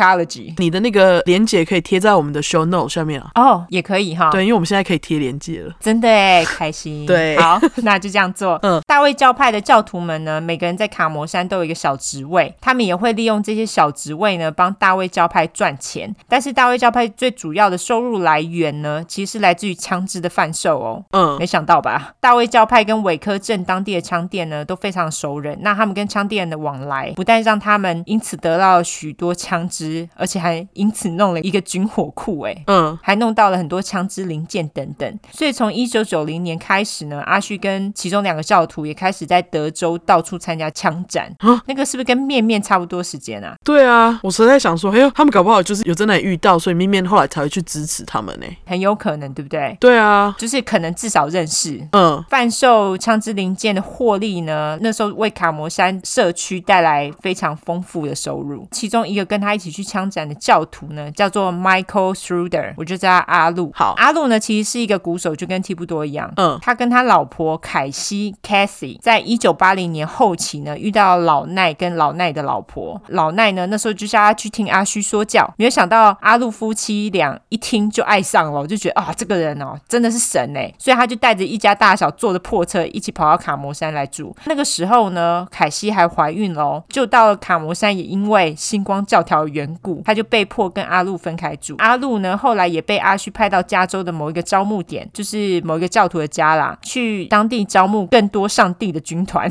哈、就是招募更多教徒的意思哦。 o k OK， 超疯的。他们真的说军团呢、欸阿路呢也因此错过了自己儿子的出生，他一直到儿子六个月大的时候才回到卡摩山，然后第一次见到他的刚出生的儿子。这个例子呢，也充分显示阿虚是一个多么鸡掰的人。哦，对，除此之外呢，阿路也跟其他的男人一样，只能在读经会的时候，也就是在阿虚传教的时候，才能见到自己的老婆还有儿子。因为据说呢，阿虚他其实很不喜欢其他的男人跟他们自己的小孩相处，推测可能是他认为这样子会威胁到自己的地位。 OK，我觉得可能是让他想到阿敦，对，但是阿路的老婆凯西呢，她其实还是会私底下秘密的安排阿路跟儿子相处啦，所以他老婆也蛮厉害的，就是了。是至于呢，阿虚之所以会觉得自己需要一个军火库呢，是因为他自己知道他所领导的教派并没有遵守外界世俗所定下的规矩，例如说他有很多个老婆啦，然后他还跟一些未成年人发生性关系。对，他也更清楚的了解自己一定会被政府关注嘛，这废话嘛。他的想法当然也没错啊，他自己清楚的很，好不好？在与 FBI 开始对峙前一年呢，也就是一九九二年，那时候呢，有两个警长跟一个来自于德州卫生公共服务部的官员，他们那时候三个人一起拜访了卡摩山，原因是说阿虚性侵犯未成年少女，也因此呢，更印证了阿虚他的想法，也就是他的担心是对的，而且他也认为自己会为自己的信念呢而殉道。我就想说，是跟女孩打炮的信念吗？啊，对，很坚持， 对，但是呢，他也不想要什么都不做就殉道了，他就觉得至少反抗一下这样子。嗯，所以呢，据说他也会随身携带手枪哦，他连睡觉的时候都会带着。至于大卫教派的军火库呢，究竟强大到什么程度呢？据说呢，阿虚他曾经派两个威武人到加州运回机关枪转换套件，意思就是说他们可以把普通的枪呢改成机关枪。哦，其实这是违法的嘛，因为机关枪的火力很强大，而且破坏性很强。虽然说他们其实都没有用过那个套件，但是在维科惨案发生之后呢，这个套件当然也被搜出来了。这么酷的套件，对，就是改枪啦。大卫教派在卡摩山的火力强大，其实也慢慢不是一个秘密，因为没有多久之后呢，ATF 也就是 Bureau of Alcohol, Tobacco, Firearms and Explosive，我们之前有说过 ATF 吗？好像有，我只有短暂提过，因为当时不想要让大 家，就是太多资讯，对我好像就只有讲烟、枪、炮跟爆裂管理局而已。对，中文就是翻美国烟酒枪炮及暴力管理局。他们因此呢，就盯上了火力强大的大卫教派。他们之所以会盯上原因呢，其实是因为在一九九二年的时候，有一个 UPS 运送员，他那时候在运送包裹到卡摩山的时候呢，其中一个包裹破了，就是他就发现那个包裹里面，哎，怎么一大堆枪炮啊，而且还有那个手榴弹的零件。哦其实呢，在美国一般人是不能持有手榴弹的，哦，原来如此，对，所以手榴弹基本上就是非法武器。虽然说那个时候他看到只是手榴弹的零件，但是 UPS 的运送员，我觉得他应该也是对手榴弹非常的熟悉，因为他那时候就觉得那个手榴弹的零件啊，只要有心重新组装重整，它也是可以使用的。嗯，意思就是说，他也知道那个是要怎么弄嘛。因为如果是我，我拿到，我根本就觉得啊，这傻小啊，看起来有点像手榴弹哎、关我屁事，是不是？对，当然，那个运送员呢，他那时候更说，他在送包裹到卡摩山的时候呢，他看到卡摩山社区他们就是有那个观察站，可能就是一个塔。哦，就站哨的地方就对了，对他看到在里面的人呢，也都持有武器哦。再加上之前不是说那个德州公共卫生服务部的官员有去调查儿童性侵案件嘛？对他们那时候呢，就是在卡摩山访问了一个八岁的小男孩。那个小男孩呢，那时候说啊，我想赶快长大，这样他就可以跟其他的大人一样，每个人都有一支长枪了，这样子。嗯所以就是说，他们每个人都会有基本一个长枪是他们的基本配备。嗯，这个当然就是非常不寻常，因为你哪个社区会每个人有一个长枪，对不对？对啊，除此之外呢，因为星光教条而离开卡摩山的女性前信徒呢，她那时候还作证，她说呢，她从十七岁就跟阿虚结婚了，但是在星光教条成立之后呢，因为所有的女人都是她老婆了嘛，阿虚又开始跟那个女教徒妈妈打炮，哦他知道之后就觉得干超了，所以就离开了，而且他还作证，就是你刚刚说的，阿许打炮最小的对象就十一岁嘛，哦，就是这个女信徒作证的，对，又根据另外一个男前信徒说，阿虚曾经问他说：“你知道我最爱的老婆是哪一个吗？”男信徒但觉得他很鸡掰，觉得你问傻小，就你一个人有老婆，我们都没有啊，对就爱现啊，超级狮子的。但是他那时候还是猜说啊，应该是你唯一的合法妻子阿秋吧。结果阿虚这个鸡掰狼居然跟他说：“嘿嘿，不是哦，我最爱的就是阿秋的妹妹。”他还说：“你相信吗？她从十二岁跟我到现在呢，怎么可以让我不爱？”总之就超恶心的。太恶心了吧！而且我知道那个你刚刚说离开的女前信徒啊，她当时离开的时候还就是生了一个小孩，然后阿虚还就是强迫把小孩抱回来。啊，好急掰哦！对因为那个是他的，对不对？对，这是他的，但是最后这个女性图后来有好好的去打官司，最后她有把小孩子夺回来了，还好。真的哎，要不然就是一起被烧死啊。对啊，好，那因为以上两件事情嘛，所以 ATF 因为知道阿旭很多老婆就很美颂啊，没有我乱说的啦，因为他们想要保护小孩， 就觉得怎么可以一直性侵未成年少女呢？而且军火还不知道在强大杀小，所以在一九九三年的一月，ATF 他们那时候就派了几个卧底到对接，大概也是唯一的一间房子。 因为大卫教派住的那个卡摩山社区，真的是在一个四周都基本上没有什么人的地方，就是他们基本上就是他们那一栋房子、欸，对，其中一个卧底的名字叫做 Robert Rutherridge，我就叫小罗。这个时候呢，这个小罗被赋予的任务呢，就是去融入大卫教派，观察他们的活动，然后并且设法寻找他们的军火库。嗯但是这个卧底根本就太明显，因为就像我说的，那个附近根本是没有人住的荒原，而且没有人住的房子里面突然住了人， 哦，住的人呢又突然对大卫教派有兴趣，而且三不五时就有直升机在那边飞来飞去，就明显的要死嘛。对，所以提布多他那时候就说呢，就是他在书里说，阿旭一开始就知道小罗是卧底的啊。哦，他也不是笨蛋，他虽然脑子有问题，可是他不是笨蛋。但是阿虚呢，他还是让小罗去他们的读经班哦，因为他觉得自己超厉害的，可以把任何人都变成自己的信徒，就算是卧底，他也觉得要给他一个机会变成阿虚仔。哇，好大爱哦，对， 而且据说阿虚他也很喜欢小罗，他觉得小罗是一个善良的人。那小罗呢，似乎也是无法完成他的任务，根本找不到他们的军火库。但是他唯一能够确定的是，他们的确火力很强大，也的确有能力把普通的步枪呢改成机关枪。像这些理由，照理说应该就够 ATF 弄个搜查令了。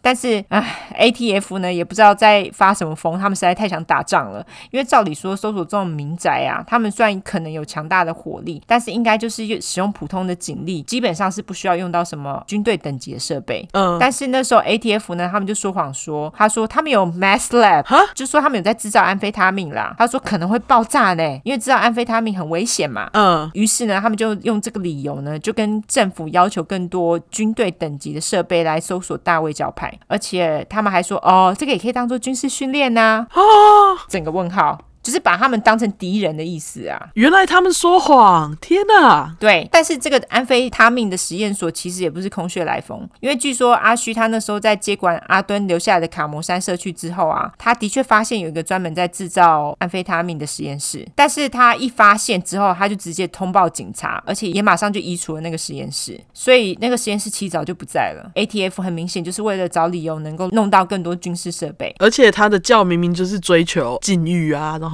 对啊，吃素啊，你不准抽烟喝酒什么的嘛。对啊，抽安非他命不太合理 啊。对啊，总之呢，ATF 弄到他们想要的军队设备了嘛，德州政府呢就于一九九三年的二月给了搜索令，他们同意让 ATF 在二月二十八号的时候逮捕阿虚，并且搜索大卫教派的枪支还有手榴弹等等的东西。而且呢，这次他们给的搜索令是不需要敲门的，因为你知道有时候警察他们去搜索的时候，他们是要先敲门。对，如果说敲门没有人，他们就可以直接进去，敲门开门通知他们说我们要搜索你这边这样子。但是他们这次给搜索令是不需要敲门的，哦，意思就是不用啰嗦，直接破门而入，给他们一个大惊喜就对了。ATF 那他那一次带了一百多人到伪科镇，当然这样子就是动作很明显，因为他们就是要入住啊，干嘛的、啊。对，就什么惊喜，根本就很难有惊喜啊！就一堆人都察觉了，尤其是嗜血的媒体，看到这么大的动作，他们媒体当然就觉得，哎，是不是有什么大事要发生了？对所以在要搜索的当天呢，某个电视台记者想要去卡摩山做第一手现场报道，结果迷路了。这么大，太荒郊野外了。于是呢，他们就像在路上遇到的邮差小哥问路，结果呢，巧的是，那个邮差居然是阿虚的小舅，就是他某任老婆的哥哥或弟弟。哦，但是也没什么巧不巧的啊，因为阿旭的老婆那么多，应该随便在路上都会遇到吧。哦，对对对对，他所有老婆很多，小舅子看到记者说要去卡摩山采访，马上心里就有数，就想说啊，有事情要发生了，所以他马上就打电话到卡摩山打小报告，跟阿虚说哦，那个有事情要发生喽，你们最好赶快准备一下子哦。小舅子打电话给阿虚警告他的时候呢，小罗那时候正好在读经班，那时候小罗他也听到了阿虚知道 ATF 要搜索的事情，但是阿虚呢那时候也直接跟小罗说啊，我早就知道你是卧底的啦。重点是阿虚须并没有因此对小罗做什么，哦，他反而让小罗离开卡摩山，因为阿虚他早就为这一刻准备好啦，他觉得就让他走，他觉得没什么。哦，而且该来的就是要来了啊！对对对，小罗离开之后呢，他马上就赶到 ATF 跟他们说：“哎、阿旭他们知道搜索的事情了啦。”就 ATF 也很妙，他们并没有要延期的意思，他们就觉得：“哎、之后就知道啦，管他的，只要赶快到，赶快搜索就好啦，不管啦，我就是要战争。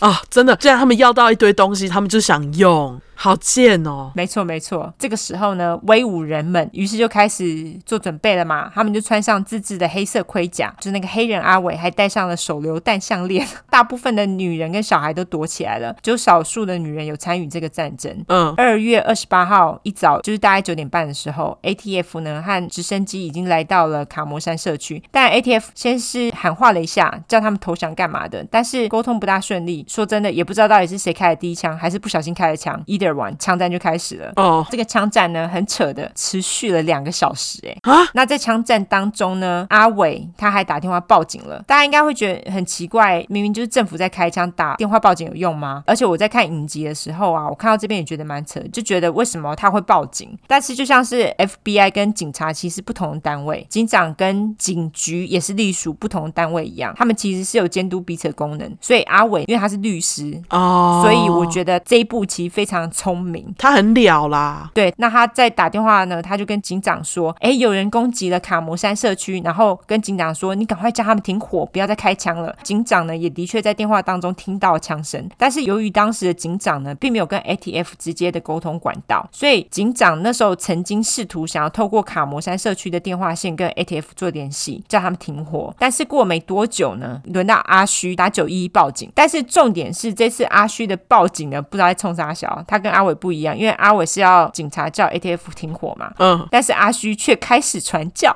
看笑哎、他真的有够烦，他又开始跟警长说起了气印跟圣经，警长还得要多次打断他，跟阿虚说：“啊，不要离题呀、你们现在到底是怎样？”但是阿虚又一次一次回到传教模式，他真的有够烦的。他好烦， 对，警长本来开始还就是客气客气，后来就是也觉得不耐烦，还觉得你洗嘞。最后阿虚他还说：“我早就知道事情会发生啦，我已经跟我的信徒说了，我赢喽。他没有说我赢了啦，他意思就是说他早就预测到这个事情会发生了，所以他信徒呢也对他更深信不疑，就是信徒脑子都坏去，这样有没有？ 我就觉得你在那边性侵小孩，到底是谁不会盯上你？完全啊，我觉得他硬要传教真的超鲁笑。超级鲁小，他就是一个鲁小人， 对，而且阿伟明明就想帮他，然后他还 他还在那里自己对，他还自己就传起教来这样。烦死了。对，好啦，这一场枪战呢，之所以会结束呢，跟警长有没有叫 ATF 停火完全无关。哦他们之所以会结束的原因呢，完全是因为 ATF 的子弹快要没有了。 哦，就算要了这么多，还是用完了。等会我就会跟你说为什么他们子弹这么快就没了。 OK，但是 OK 大卫教派的子弹呢，可是一点都没有少，他们其实要继续还是可以继续哦，就他们子弹充足的很。 OK，这场枪战呢，据说也是非常不寻常，因为通常警察跟民众的枪战平均啊，都只会维持在一分钟左右，但是这个枪战维持了两个小时，所以在枪战停止之后呢，当然双方都有伤亡，而且警察就是在停战之后呢，他们也曾经跟阿虚说，哦，我们政府会提供医疗协助啊，就是那些受伤的那些阿虚仔们啊，他们可以出来，那我给他们那个医疗协助。结果阿虚呢，这个笨蛋居然还直接回绝，他说，哦，我们没有人受重伤啊，不需要医疗啊，没事没事。但是其实呢，大卫教派在这场枪战当中死了五个人，阿虚呢他自己本人也中了两枪，哈，那死掉了五个人是威武人吗？还是就威武人啊。 OK？ ATF 呢，在这场枪战当中，其实他们也是大输家，因为他们在枪战当中死了四名 ATF 的专员，哦，总共十六个人受伤，而且他们因为小看了大卫教派的火力，所以他们其实也没有派遣及时支援的医疗队待命，只、是他们想要战争，结果居然这些都没有准备好，然后他们也没有足够的子弹。真的是小看呢、对，由于 ATF 的突袭根本就是一个大失败，所以接下来 FBI 就介入了。在枪战的隔天呢，当时的总统克林顿他就接到消息嘛，他便同意让 FBI 探员跟阿虚做沟通，就想说看是不是可以双方达成一个什么和平共识，就不要再更进一步的做攻击这样子。嗯，，为期五十一天的对峙也正式开始。那在这对峙的期间呢，阿旭还在达拉斯的某个电台接受了采访，而且还顺便传了教，他一定要传教真的 对，很烦，传教第一，而且接受了 CNN 的采访哦。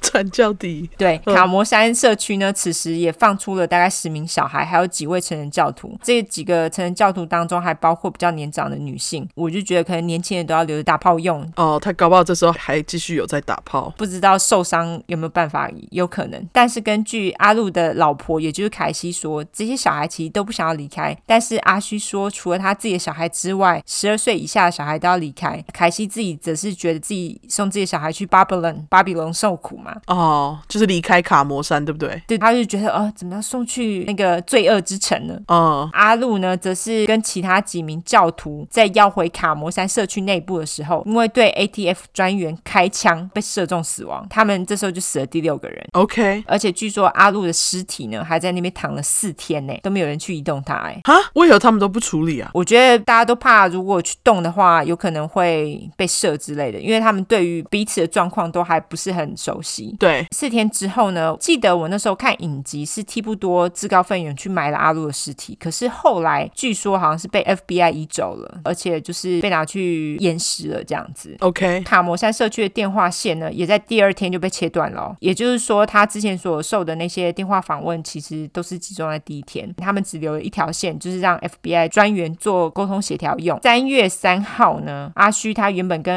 FBI 探员协调同意，说如果呢他们把他的传教录影带在电视上播放，你看传教第一，对他们就投降。FBI 其实也照做嘞、结果呢，播出后的两个小时，阿虚马上就反悔，跟探员说：“我收到了上帝的旨意，上帝叫我继续待在这边，不要投降。”问号。你好烦哦。超凡阿虚的教徒呢，也都很忠心的跟阿虚一起待在卡摩山社区，因为阿虚跟他们说，这就是他所说的末日啊！这些阿虚仔都怕他们一离开就得不到永生了。哦，对啊，因为都把那么久了。真的是阿虚呢，他那时候还跟 FBI 探员说，他没有集体自杀啦，而且还提到他挚爱的奇影一定要提。他说他现在正在解除封印中，目前已经解锁到第五道了，而且说他们都已经准备要死了。我就想说，你们刚刚不是才说没有要自杀吗？而且呢，他还在等其他的殉道者到来，然后就可以完成七印的循环了，这样子就可以迎接天堂跟新世界了。除此之外呢，阿虚还跟 FBI 探员解释了他的枪伤，说他因为屁股中弹啦，很难坐起来啊，然后一大堆屁话这样子。 OK，因为你也知道他很爱讲话。三月四号，阿虚跟 FBI 探员不知道说了什么心底话，说了八个小时。靠腰，有个长的， 八个小时到底是怎样啊？耳朵不痛吗？嘴巴不酸吗？这八个小时也因此造成 FBI 探员们之间的冲突，觉得阿虚为什么要跟你讲那么久电话？我也要，没有啦乱讲的，反正就觉得阿虚在鲁小啦，所以那时候就已经开始有人提议要使用催泪瓦斯把人给催出来。但是由于在卡摩山社区里面还有很多小孩嘛，而且催泪瓦斯他们其实并没有被使用在小孩子的身上，我觉得其实有啦，只是没有被使用在美国小孩子身上。哦，所以他们不知道会对小孩带来什么长期的影响，因此这个选项在那时候并没有被放入参考。这样子，在三月五号，一个九岁的小孩从社区里面走出来，在他的外套上面夹了一个纸条，那个纸条上面呢传达了一条骇人的讯息，上面说只要小孩都离开了社区，大人们就会死了。大多数人看到这个纸条，当然就会觉得，哎，这个是一个集体自杀的讯息。对啊，很像嘛。虽然说阿虚呢跟老奈在跟 FBI 探员沟通的时候，一直否认集体自杀的可能性，但是在对峙的期间呢，从卡摩山离开的信徒呢，都说阿虚一直以来在传教的时候，一直不断的跟他的信徒们说，大家最终都得为了他死。有够疯的。来来回回，他们一直说不会，可是他们其实有很多的讯息，觉得诶，他们好像会这么做这样子。对，又根据心理学家，他们那时候就有访问被放出来的大卫教派的儿童，那些小孩跟心理医生说的话呢，让 FBI 认为阿虚他会带领信徒集体自杀的可能性也非常高。但是也有人主张，哎呀，阿虚只是爱铺张的狮子座啦，他只是想要让大家听他传教，把他的理念传出去，他就爽了这样子啦。狮子座是我讲的啦，但是我认真觉得 FBI 也要把星座考虑进去。真的，没有啦，我谁呀、还指导 FBI 嘞？你不觉得有时候他们真的是欠指导吗？就是，是不是？对啊，我们外人看总是。比较清楚。对，没错。总之呢，他们就是有人是这样觉得，但是当时 FBI 呢，他们其实普遍都同意，就是假使他们在用比较强硬手段去攻击他们的话呢，火力强大的大会教派会在抵抗。他们也认为那个社区里面至少存有一年份的粮食，所以真的要对峙的话呢，一年根本就不成问题。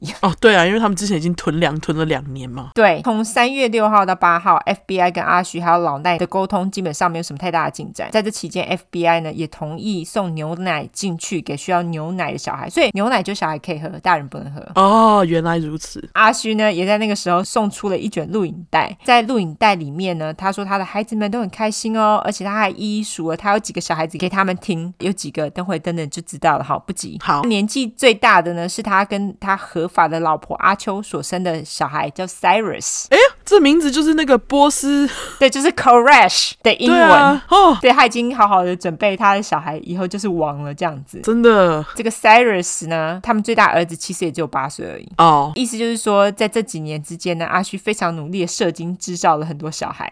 对，在三月九号，FBI 正式切断卡摩山社区的供电，而且呢，他们那时候还故意不停的把装甲车停得越来越近卡摩山社区，故意让他们觉得很鲁嚣、很烦呐、有点在挑衅这样子。嗯，这个时候呢，大卫教派信徒也开始用木板把窗子给封起来，这个也让 FBI 很不开心，因为就看不到他们里面在干嘛嘛。他们也继续用装甲车威胁大卫教派的人，不开心什么？谁叫你们要一直威胁人家？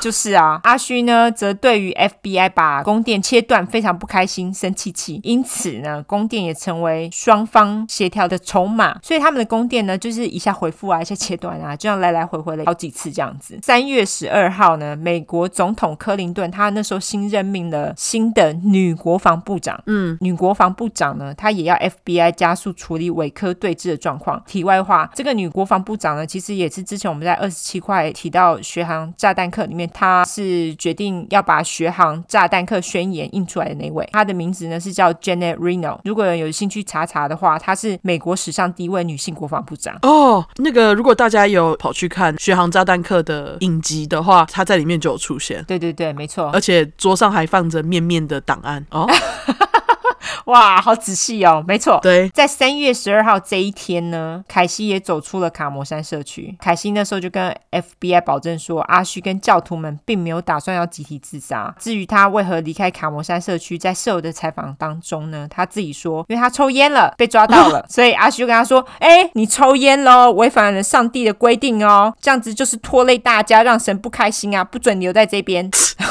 就要出去了。而且凯西他其实也很想念小孩，他之所以抽烟，就是因为很想念小孩，哦所以他最终就是离开卡摩山社区。 当然啊，压力这么大，重点他是去哪里拿到烟的啊？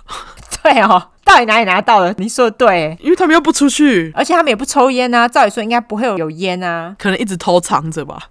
有可能，有可能。嗯，总之呢，当晚就是三月十二号当晚，FBI 又把供电给切断了。结果大卫教派又因为供电被切断的理由拒绝投降。本来 FBI 呢想说那天晚上很冷嘛，就把人给冷出来。结果他们很顽强，但没有人肯出来啊。毕竟一出来永生就没有啦。哦，真的就出来巴比龙了。 哎，对，没错。接下来的一周呢，FBI 决定用更强硬的手法把他们逼出来。他们就开始使用强光跟噪音，让卡摩山社区的人无法入睡。噪音呢，除了音乐，还包括兔子死亡前的尖叫声。 不靠腰、哦，我自己就想说，他们自己听了也不会觉得很崩溃嘛。可能就戴耳机吧。哦，也许吧。对啊可是不然 他们卡摩山的人也有耳机啊，所以我就想说，哦，他们有耳机吗、可能不是一人一把啦，哦、？OK OK，三月十九号，阿虚说他决定要投降喽，但是那时候走出来的两个男人当中呢，却没有一个人是阿虚。然后接下来的几天呢，又有七个成年人走出了卡摩山社区，而且走出来的其中一个人呢，他们就看到智障的 FBI 站岗士兵对他们比中指跟秀屁蛋。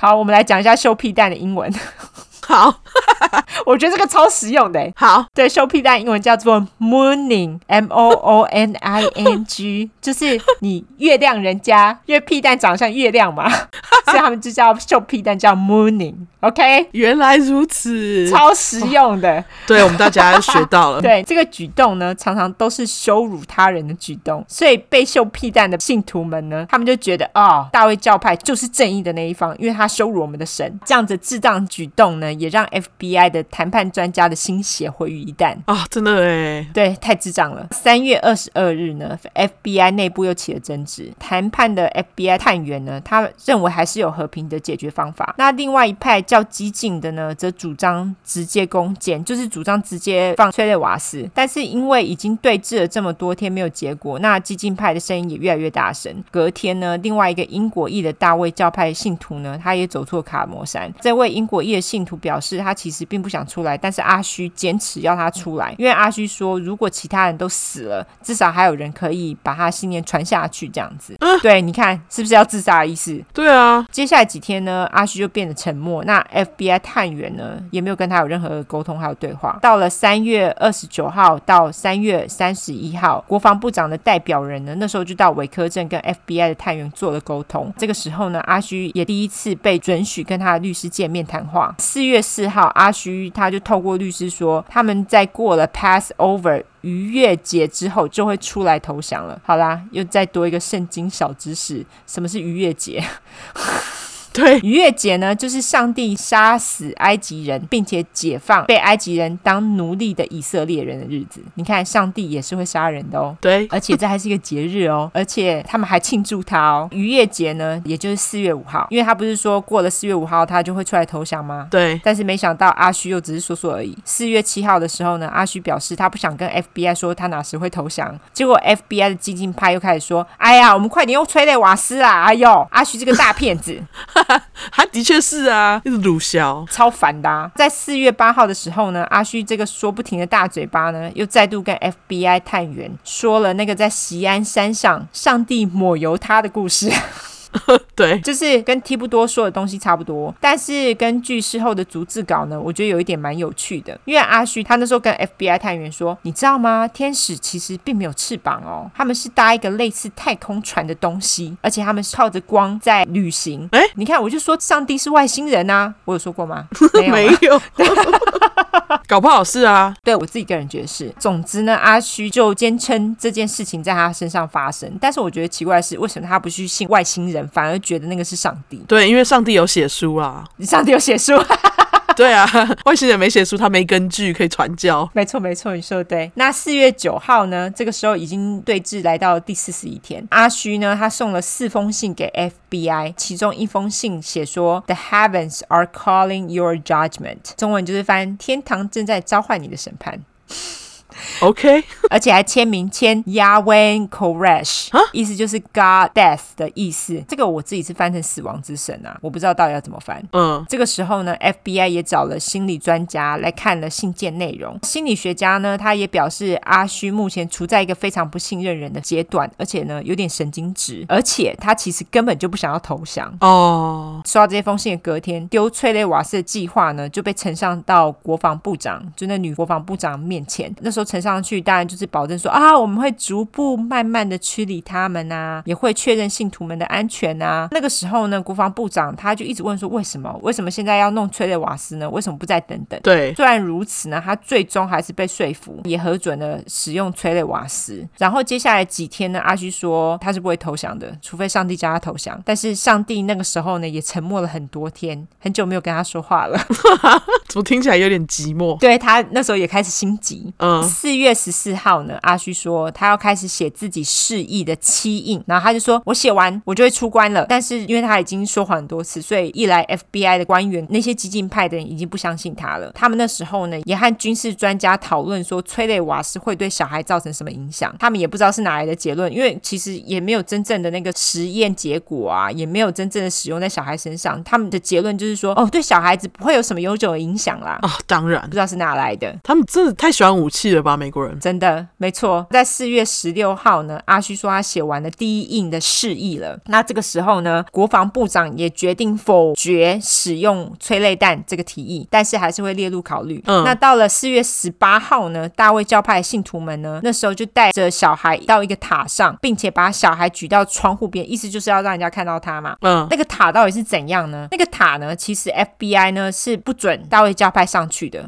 因为 FBI 那时候跟大卫教派的人说呢，那个塔很容易被用来当做射击手的战略地位，所以禁止大家上去。但是因为那个是在大卫教派所有的土地上面，所以他们当然不鸟 FBI，他们当然就上去啊，就觉得呃这我家哎、还有你管我。对啊，除了把小孩举到床边之外呢，他们还举牌子说 “Flames await”，这个旨意当然就是说火焰在等你哦。哦，这个意思是什么呢？我那时候我不大懂这到底什么意思，所以我就问了我老公，他就说这个意思就是说你要来开枪杀我就来啊，我们不怕啊。这个其实就是一个挑衅的动作嘛。哦，这时候就是因为这个挑衅的动作，把激进派的 FBI 气死啊，于是就来到了大家熟悉的关键四月十九号。嗯， FBI 的谈判员呢，那时候一知道他们接下来要做的事情，他就紧急广播跟大卫教派人说：“你们都要被逮捕了，催泪瓦斯要进去了。”然后一大早六点钟，FBI 从两边开着装甲车，他们就撞进了卡摩山社区，开始喷催泪瓦斯。大卫教派的人呢，这时候也开始对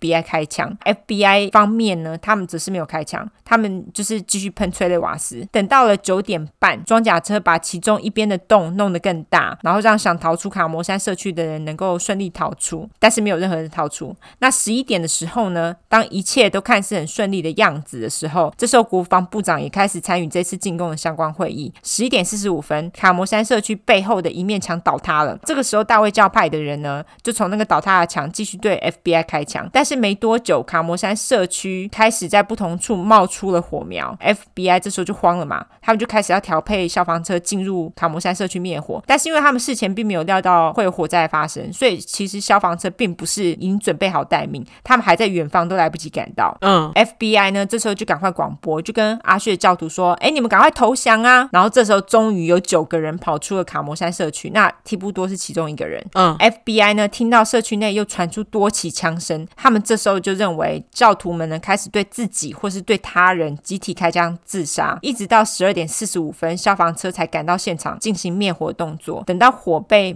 扑灭之后呢，当然紧接而来就是一具一具焦黑的尸体。哦，所以其实整个事件，我觉得发生的很快，也不算太快。对，我觉得催泪瓦斯喷进去的时间很久、欸，对啊，几个小时哎、对，很多个小时。在这次大火之后呢，FBI 他们搜出了三百支枪支，所以没错，他们的确武力很强大。至于死的信徒们呢，总共有七十七个人，也有人说是七十六个啦，但是后来报道说是七十七个。哦，在这其中呢，包括二十二个小孩。这个小孩呢，跟一些女人，他们在一个防空洞里面被发现。小孩年纪最长是十三岁，最年轻的是才刚出生的婴儿、欸，哎，就是刚出生哦，当下出生哦。因为据说催泪瓦斯和火焰啊，让一些怀有身孕然后即将临盆的孕妇，因此在现场紧急生产，哦，所以婴儿就是在出生后没几分钟就被催泪瓦斯给呛死，或是被火烧死的。经过 DNA 测试之后呢，这些死亡的小孩子当中呢，有四个是阿伟的小孩，有十四个呢被证实是阿虚的。这十四个当中，包括那两个刚出生的婴儿。死亡的人当中呢，还包括了十七个十四岁到十九岁的青少年少女。在这些死亡的人当中呢，有超过二十名的美国人，超过二十名的英国人，英国人超多的欸嗯，然后还有加拿大人、澳洲、纽西兰人跟以色列人嘛，其中二十个人呢有枪伤，这些枪伤但不是 FBI 造成的，因为 FBI 方面根本没有开枪啊。对，那这二十个有枪伤的人呢，当中有五个儿童，其中一个三岁的儿童只有刀伤。他们事后推断呢，这些是 mercy kill。所谓的 mercy kill 就是说，他们觉得自己没有退路了，于是就把自己射死，或是把其他教徒给射死，就是让他们好死啊，至少不要被火烧死嘛。嗯，至于阿虚呢，他只是死在老奈的旁边。FBI 说他们没有办法明确的判断到底是谁先死的，但是他们推测应该是老奈先朝阿虚的额头射了一发子弹，然后再朝自己的头开枪。不管呢这个火到底是谁引起的，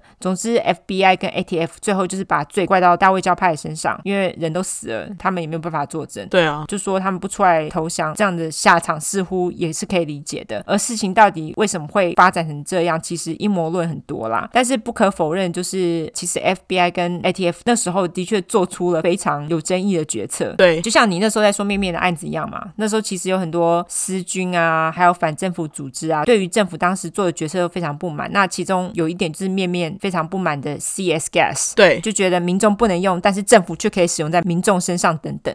的确是啊， 对啊，我真的觉得那时候 FBI 跟 ATF，我觉得他们两个单位都水逆到爆炸，因为一连串事件，像包括你说的红宝石山事件，然后维科惨案、奥克拉荷马州爆炸案，对，然后还有那个学航爆炸课，对对对对对，这一连串的事件呢，有非常多都是因为政府当局的决策错误。也有很多人认为呢，尤其是支持枪支的州哦，他们觉得政府真的是管太多了，就人家好好在那边搞未成年少女生小孩，不干你的事，不是啊？就是人家也没有爱着谁啦。对 不对？有啊，明明就 有，就有人这样觉得，他们就觉得啊，人家就好好的、啊，你干嘛就突然攻坚人家？哦而，且呢，还用军事规模攻击自己的公民，到底是安娜？对，但是也不可否认，就是这个大卫教派，就是就像你说的，就是一个实实在在写教，什么奇怪的规定啊，就阿旭可以打炮啊，其他人不能打，然后所有年轻貌美的女人都是他的老婆，云云之类的，世界末日就是邪教等级的教派啊。对啊，至于幸存的教徒们呢，一直到今天还是有人在继续帮他传教、哦，他们还是觉得阿虚总有一天会起死回生，成为第二个耶稣。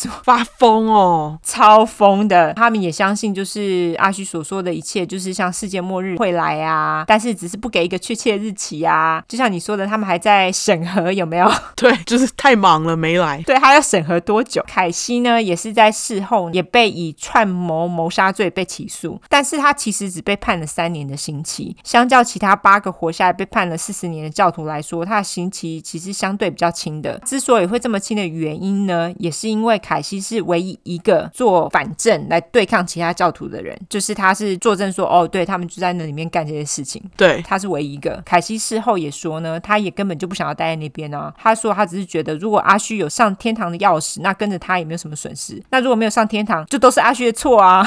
OK， 他也蛮直白的，我觉得。对，好啦，那接下来我们就来介绍影集，也就是《Waco》。有一阵子 Netflix 有出，那个时候我在我那个南方故事集有叫大家去看，但是现在好像没有了。对，那如果说大家找得到的话，可以找来看看。我大概说一下，它整个影节重点呢，其实放在五十一天的对峙过程，其实没有讲到你之前讲的那些阿旭的背景。它的整个影集也是从 FBI 谈判员 Gary Nosner 的角度去看整个事件。看完之后，你们就会觉得，哎，大卫教派好像也没那么差。但是因为影集没有演出阿虚他很夸张的什么星光教条啊，还有他的背景，而是着重呢政府干嘛去随便弄自己的公民这样的感觉。所以你们可能会觉得，哎，阿虚他们好像有点无辜，可是并没有啦。嗯，整个影集你看完会有这样的感觉，但是我觉得哎它整个影集还算是忠实呈现，所以大家可以找来看看。但是你们就是自己在看影集的时候要知道，啊阿虚他其实也干了很多几百事，就是了。你说八个活下来的教徒被判了四十年，那个其中之一是那个提布多吗？提布多好像没有哎、欸，哦、因为他后来不是写了一堆有的没的。还有出书嘛？对啊，因为这个影集《维口》就是好像是参照提布多的书写的。对，因为提布多好像其实在影集里面也是蛮关键的一个人物。对，所以就是，如果大家有兴趣，可以去看看。哦，我天啊，这个邪教超难讲的， 超难讲的，希望大家还听得爽，因为非常的硬。 对，蛮硬的哦，因为很多圣经的东西，希望就是我在解释这些圣经的东西，大家都还听得懂。对，就是因为他整个人就是一个圣经狂人啊，所以实在是太多圣经的东西了。 对，我们已经很尽量浅显的讲了，你不知道我们读的多痛苦。对，鸟妈妈这次当的很痛苦，好吗？真的是想说啊，你谁攻下？没错，好啦对，那我们故事就到这边，晚安。晚，感动时光。没错，超感动了。为什么会这么感动呢？我们很感动的原因是因为我们接下来啊，我们先来推 podcast。哦，好好好，我们先推我们最近两个人非常入迷的一个 podcast，叫做 Apology Line， 也就是抱歉语音电话， 我翻译的好烂。 抱歉专线，好不好？对，抱歉专线。大一就在讲说，那时候他好像是在八零年代吧，对，那时候在纽约有个艺术家，他就是弄了一个抱歉专线，让人家可以打电话进去抱歉，真的很红哦。然后就很多人就因此打进去，结果后来还有罪犯也打进去了，大概就是这样，对点到为止。就是很多人就是会打电话进去忏悔，然后他就是表明说，哦，他这个道歉专线呢不会透露给警察啊、就他不会跟警方合作什么的，就是要让道歉的人可以就是好好的道歉，所以才吸引到一些阿萨布鲁的人。对，所以非常有趣。他其实有一些放的打电话的人，因为他其实就像你在打电话一样，有的听得好痛苦，有的我真的不知道在攻啥小。哦、因为是录音的嘛，对，可是非常有趣，你可以练习你的音听对电话音 听。很难，其实就连我们在听都觉得有点问题。而且你知道，就是我看他的那个 review 啊，就有一堆人留说电话都听不清楚。你看，就是讲英文的人都听不清楚了。对，所以如果你真的听不懂的话，不是你的问题。但是因为他那个旁白其实后面会解释，就是说有一些比较关键的留言啊，或者是讲什么啊，所以其实整个故事的主轴我觉得还不错，蛮有趣的。然后这个 The Apology Line 一出来，马上就变成就是美国 podcast 的第一。对，是总排名第一哦，不是分类排名哦。所以对你看看，真实犯罪在美国真的很红呢、对，所以大家可以去听听看。我们现在还在追，我们还没听完，所以也不知道结局是怎样。对他好像目前这周会出到第四集，他好像总共六集啦，对非常期待。对，如果听得懂的话、啊，会让你听了之后就会觉得什么，快给我下一集那种感觉。我现在终于懂听众的感觉了。 但是我跟你讲，我们还算好，因为它这是六集一季的故事，就是你必须要等六个礼拜才能听完。但是你看，像我们每周都直接把它结束，没有让大家等。对我们人超好的，好不好？ 对，对，总之推推这个抱歉专线，对，超级好听。好，那还有我们要来公布一件事情对，就是让我们两个非常兴奋的一件事情。哦，实在是太棒了。我们接下来要休息两周，各位。对，就是这这集出完之后，我们要休息两周，毕竟春节嘛，而且我们已经拼了三十集了，哦，这也算是一个里程碑。真的。对，谢谢大家的支持。我们这三十集做的非常的有趣，也非常的辛苦。当然只有两周好吗？别人都在那边休息一个月，我们只有两周，OK？ 对，所以大家不要不知足了哈，因为我们的 IG follow 人数也破了三千，感谢大家追踪。对那我们这次就决定不做直播，因为我们一月初才直播、哎，你应该会看腻我们吧？不一直直播干嘛？ 你上次发的那个什么三千人，让我们想想干嘛，然后就有人就说让 Olive 露脸，我就觉得不要再鲁笑 了。我想露的时候就会露了，好吗？感谢大家。对，大家可以慢慢等那一天，或是没有那一天，我也不知道啦。对，搞不好我会一直带着纸袋，我要保持神 这秘纸。袋，这是个好主意。我因为我就是神秘的天蝎座，好吗？对，就是没错。但是这两周我们在 IG 上面还是会有一些活动，我们不会让你们觉得就是无聊，好不好？只是没有 podcast。对，然后我们也会好好准备我们下一集，OK？对，我们只是就想要有一个礼拜可以不用写论文，或一两个礼拜不用写论文。哎、我们真的是每个礼拜写论文欸呢，我的哎妈呀！真的每个礼拜都在读大量的英文。我最近就觉得，天啊，我英文变得非常的好。我懂，我懂。就我最近读英文都读超快的，对，最近都很厉害，以前念书都没有这么用功，哦，干真的真的没有。 真的没有。我以前都不会熬夜写作业，现在就熬夜打稿。 大家我们真的是拼嘞，老天呐！对拼了三十集，好不好？我们大家让我们休息两周。那这两周我们会尽量啊，就是时不时的给大家小惊喜。对，OK，所以你们大家就是乖乖的等哈，乖乖地等鸟妈妈。然后大家就好好就放个春假，然后要是有在我们夜配的时候支持买年菜的人，希望你们吃的开心。哦，可以拍个照片，然后 tag 我们啊呢、对对对，我真的要这么说，然后或是跟我们讲说到底好不好吃。对，麻烦你们 了。如果有人订素的话，也跟我说，好想知道素的好不好吃哦。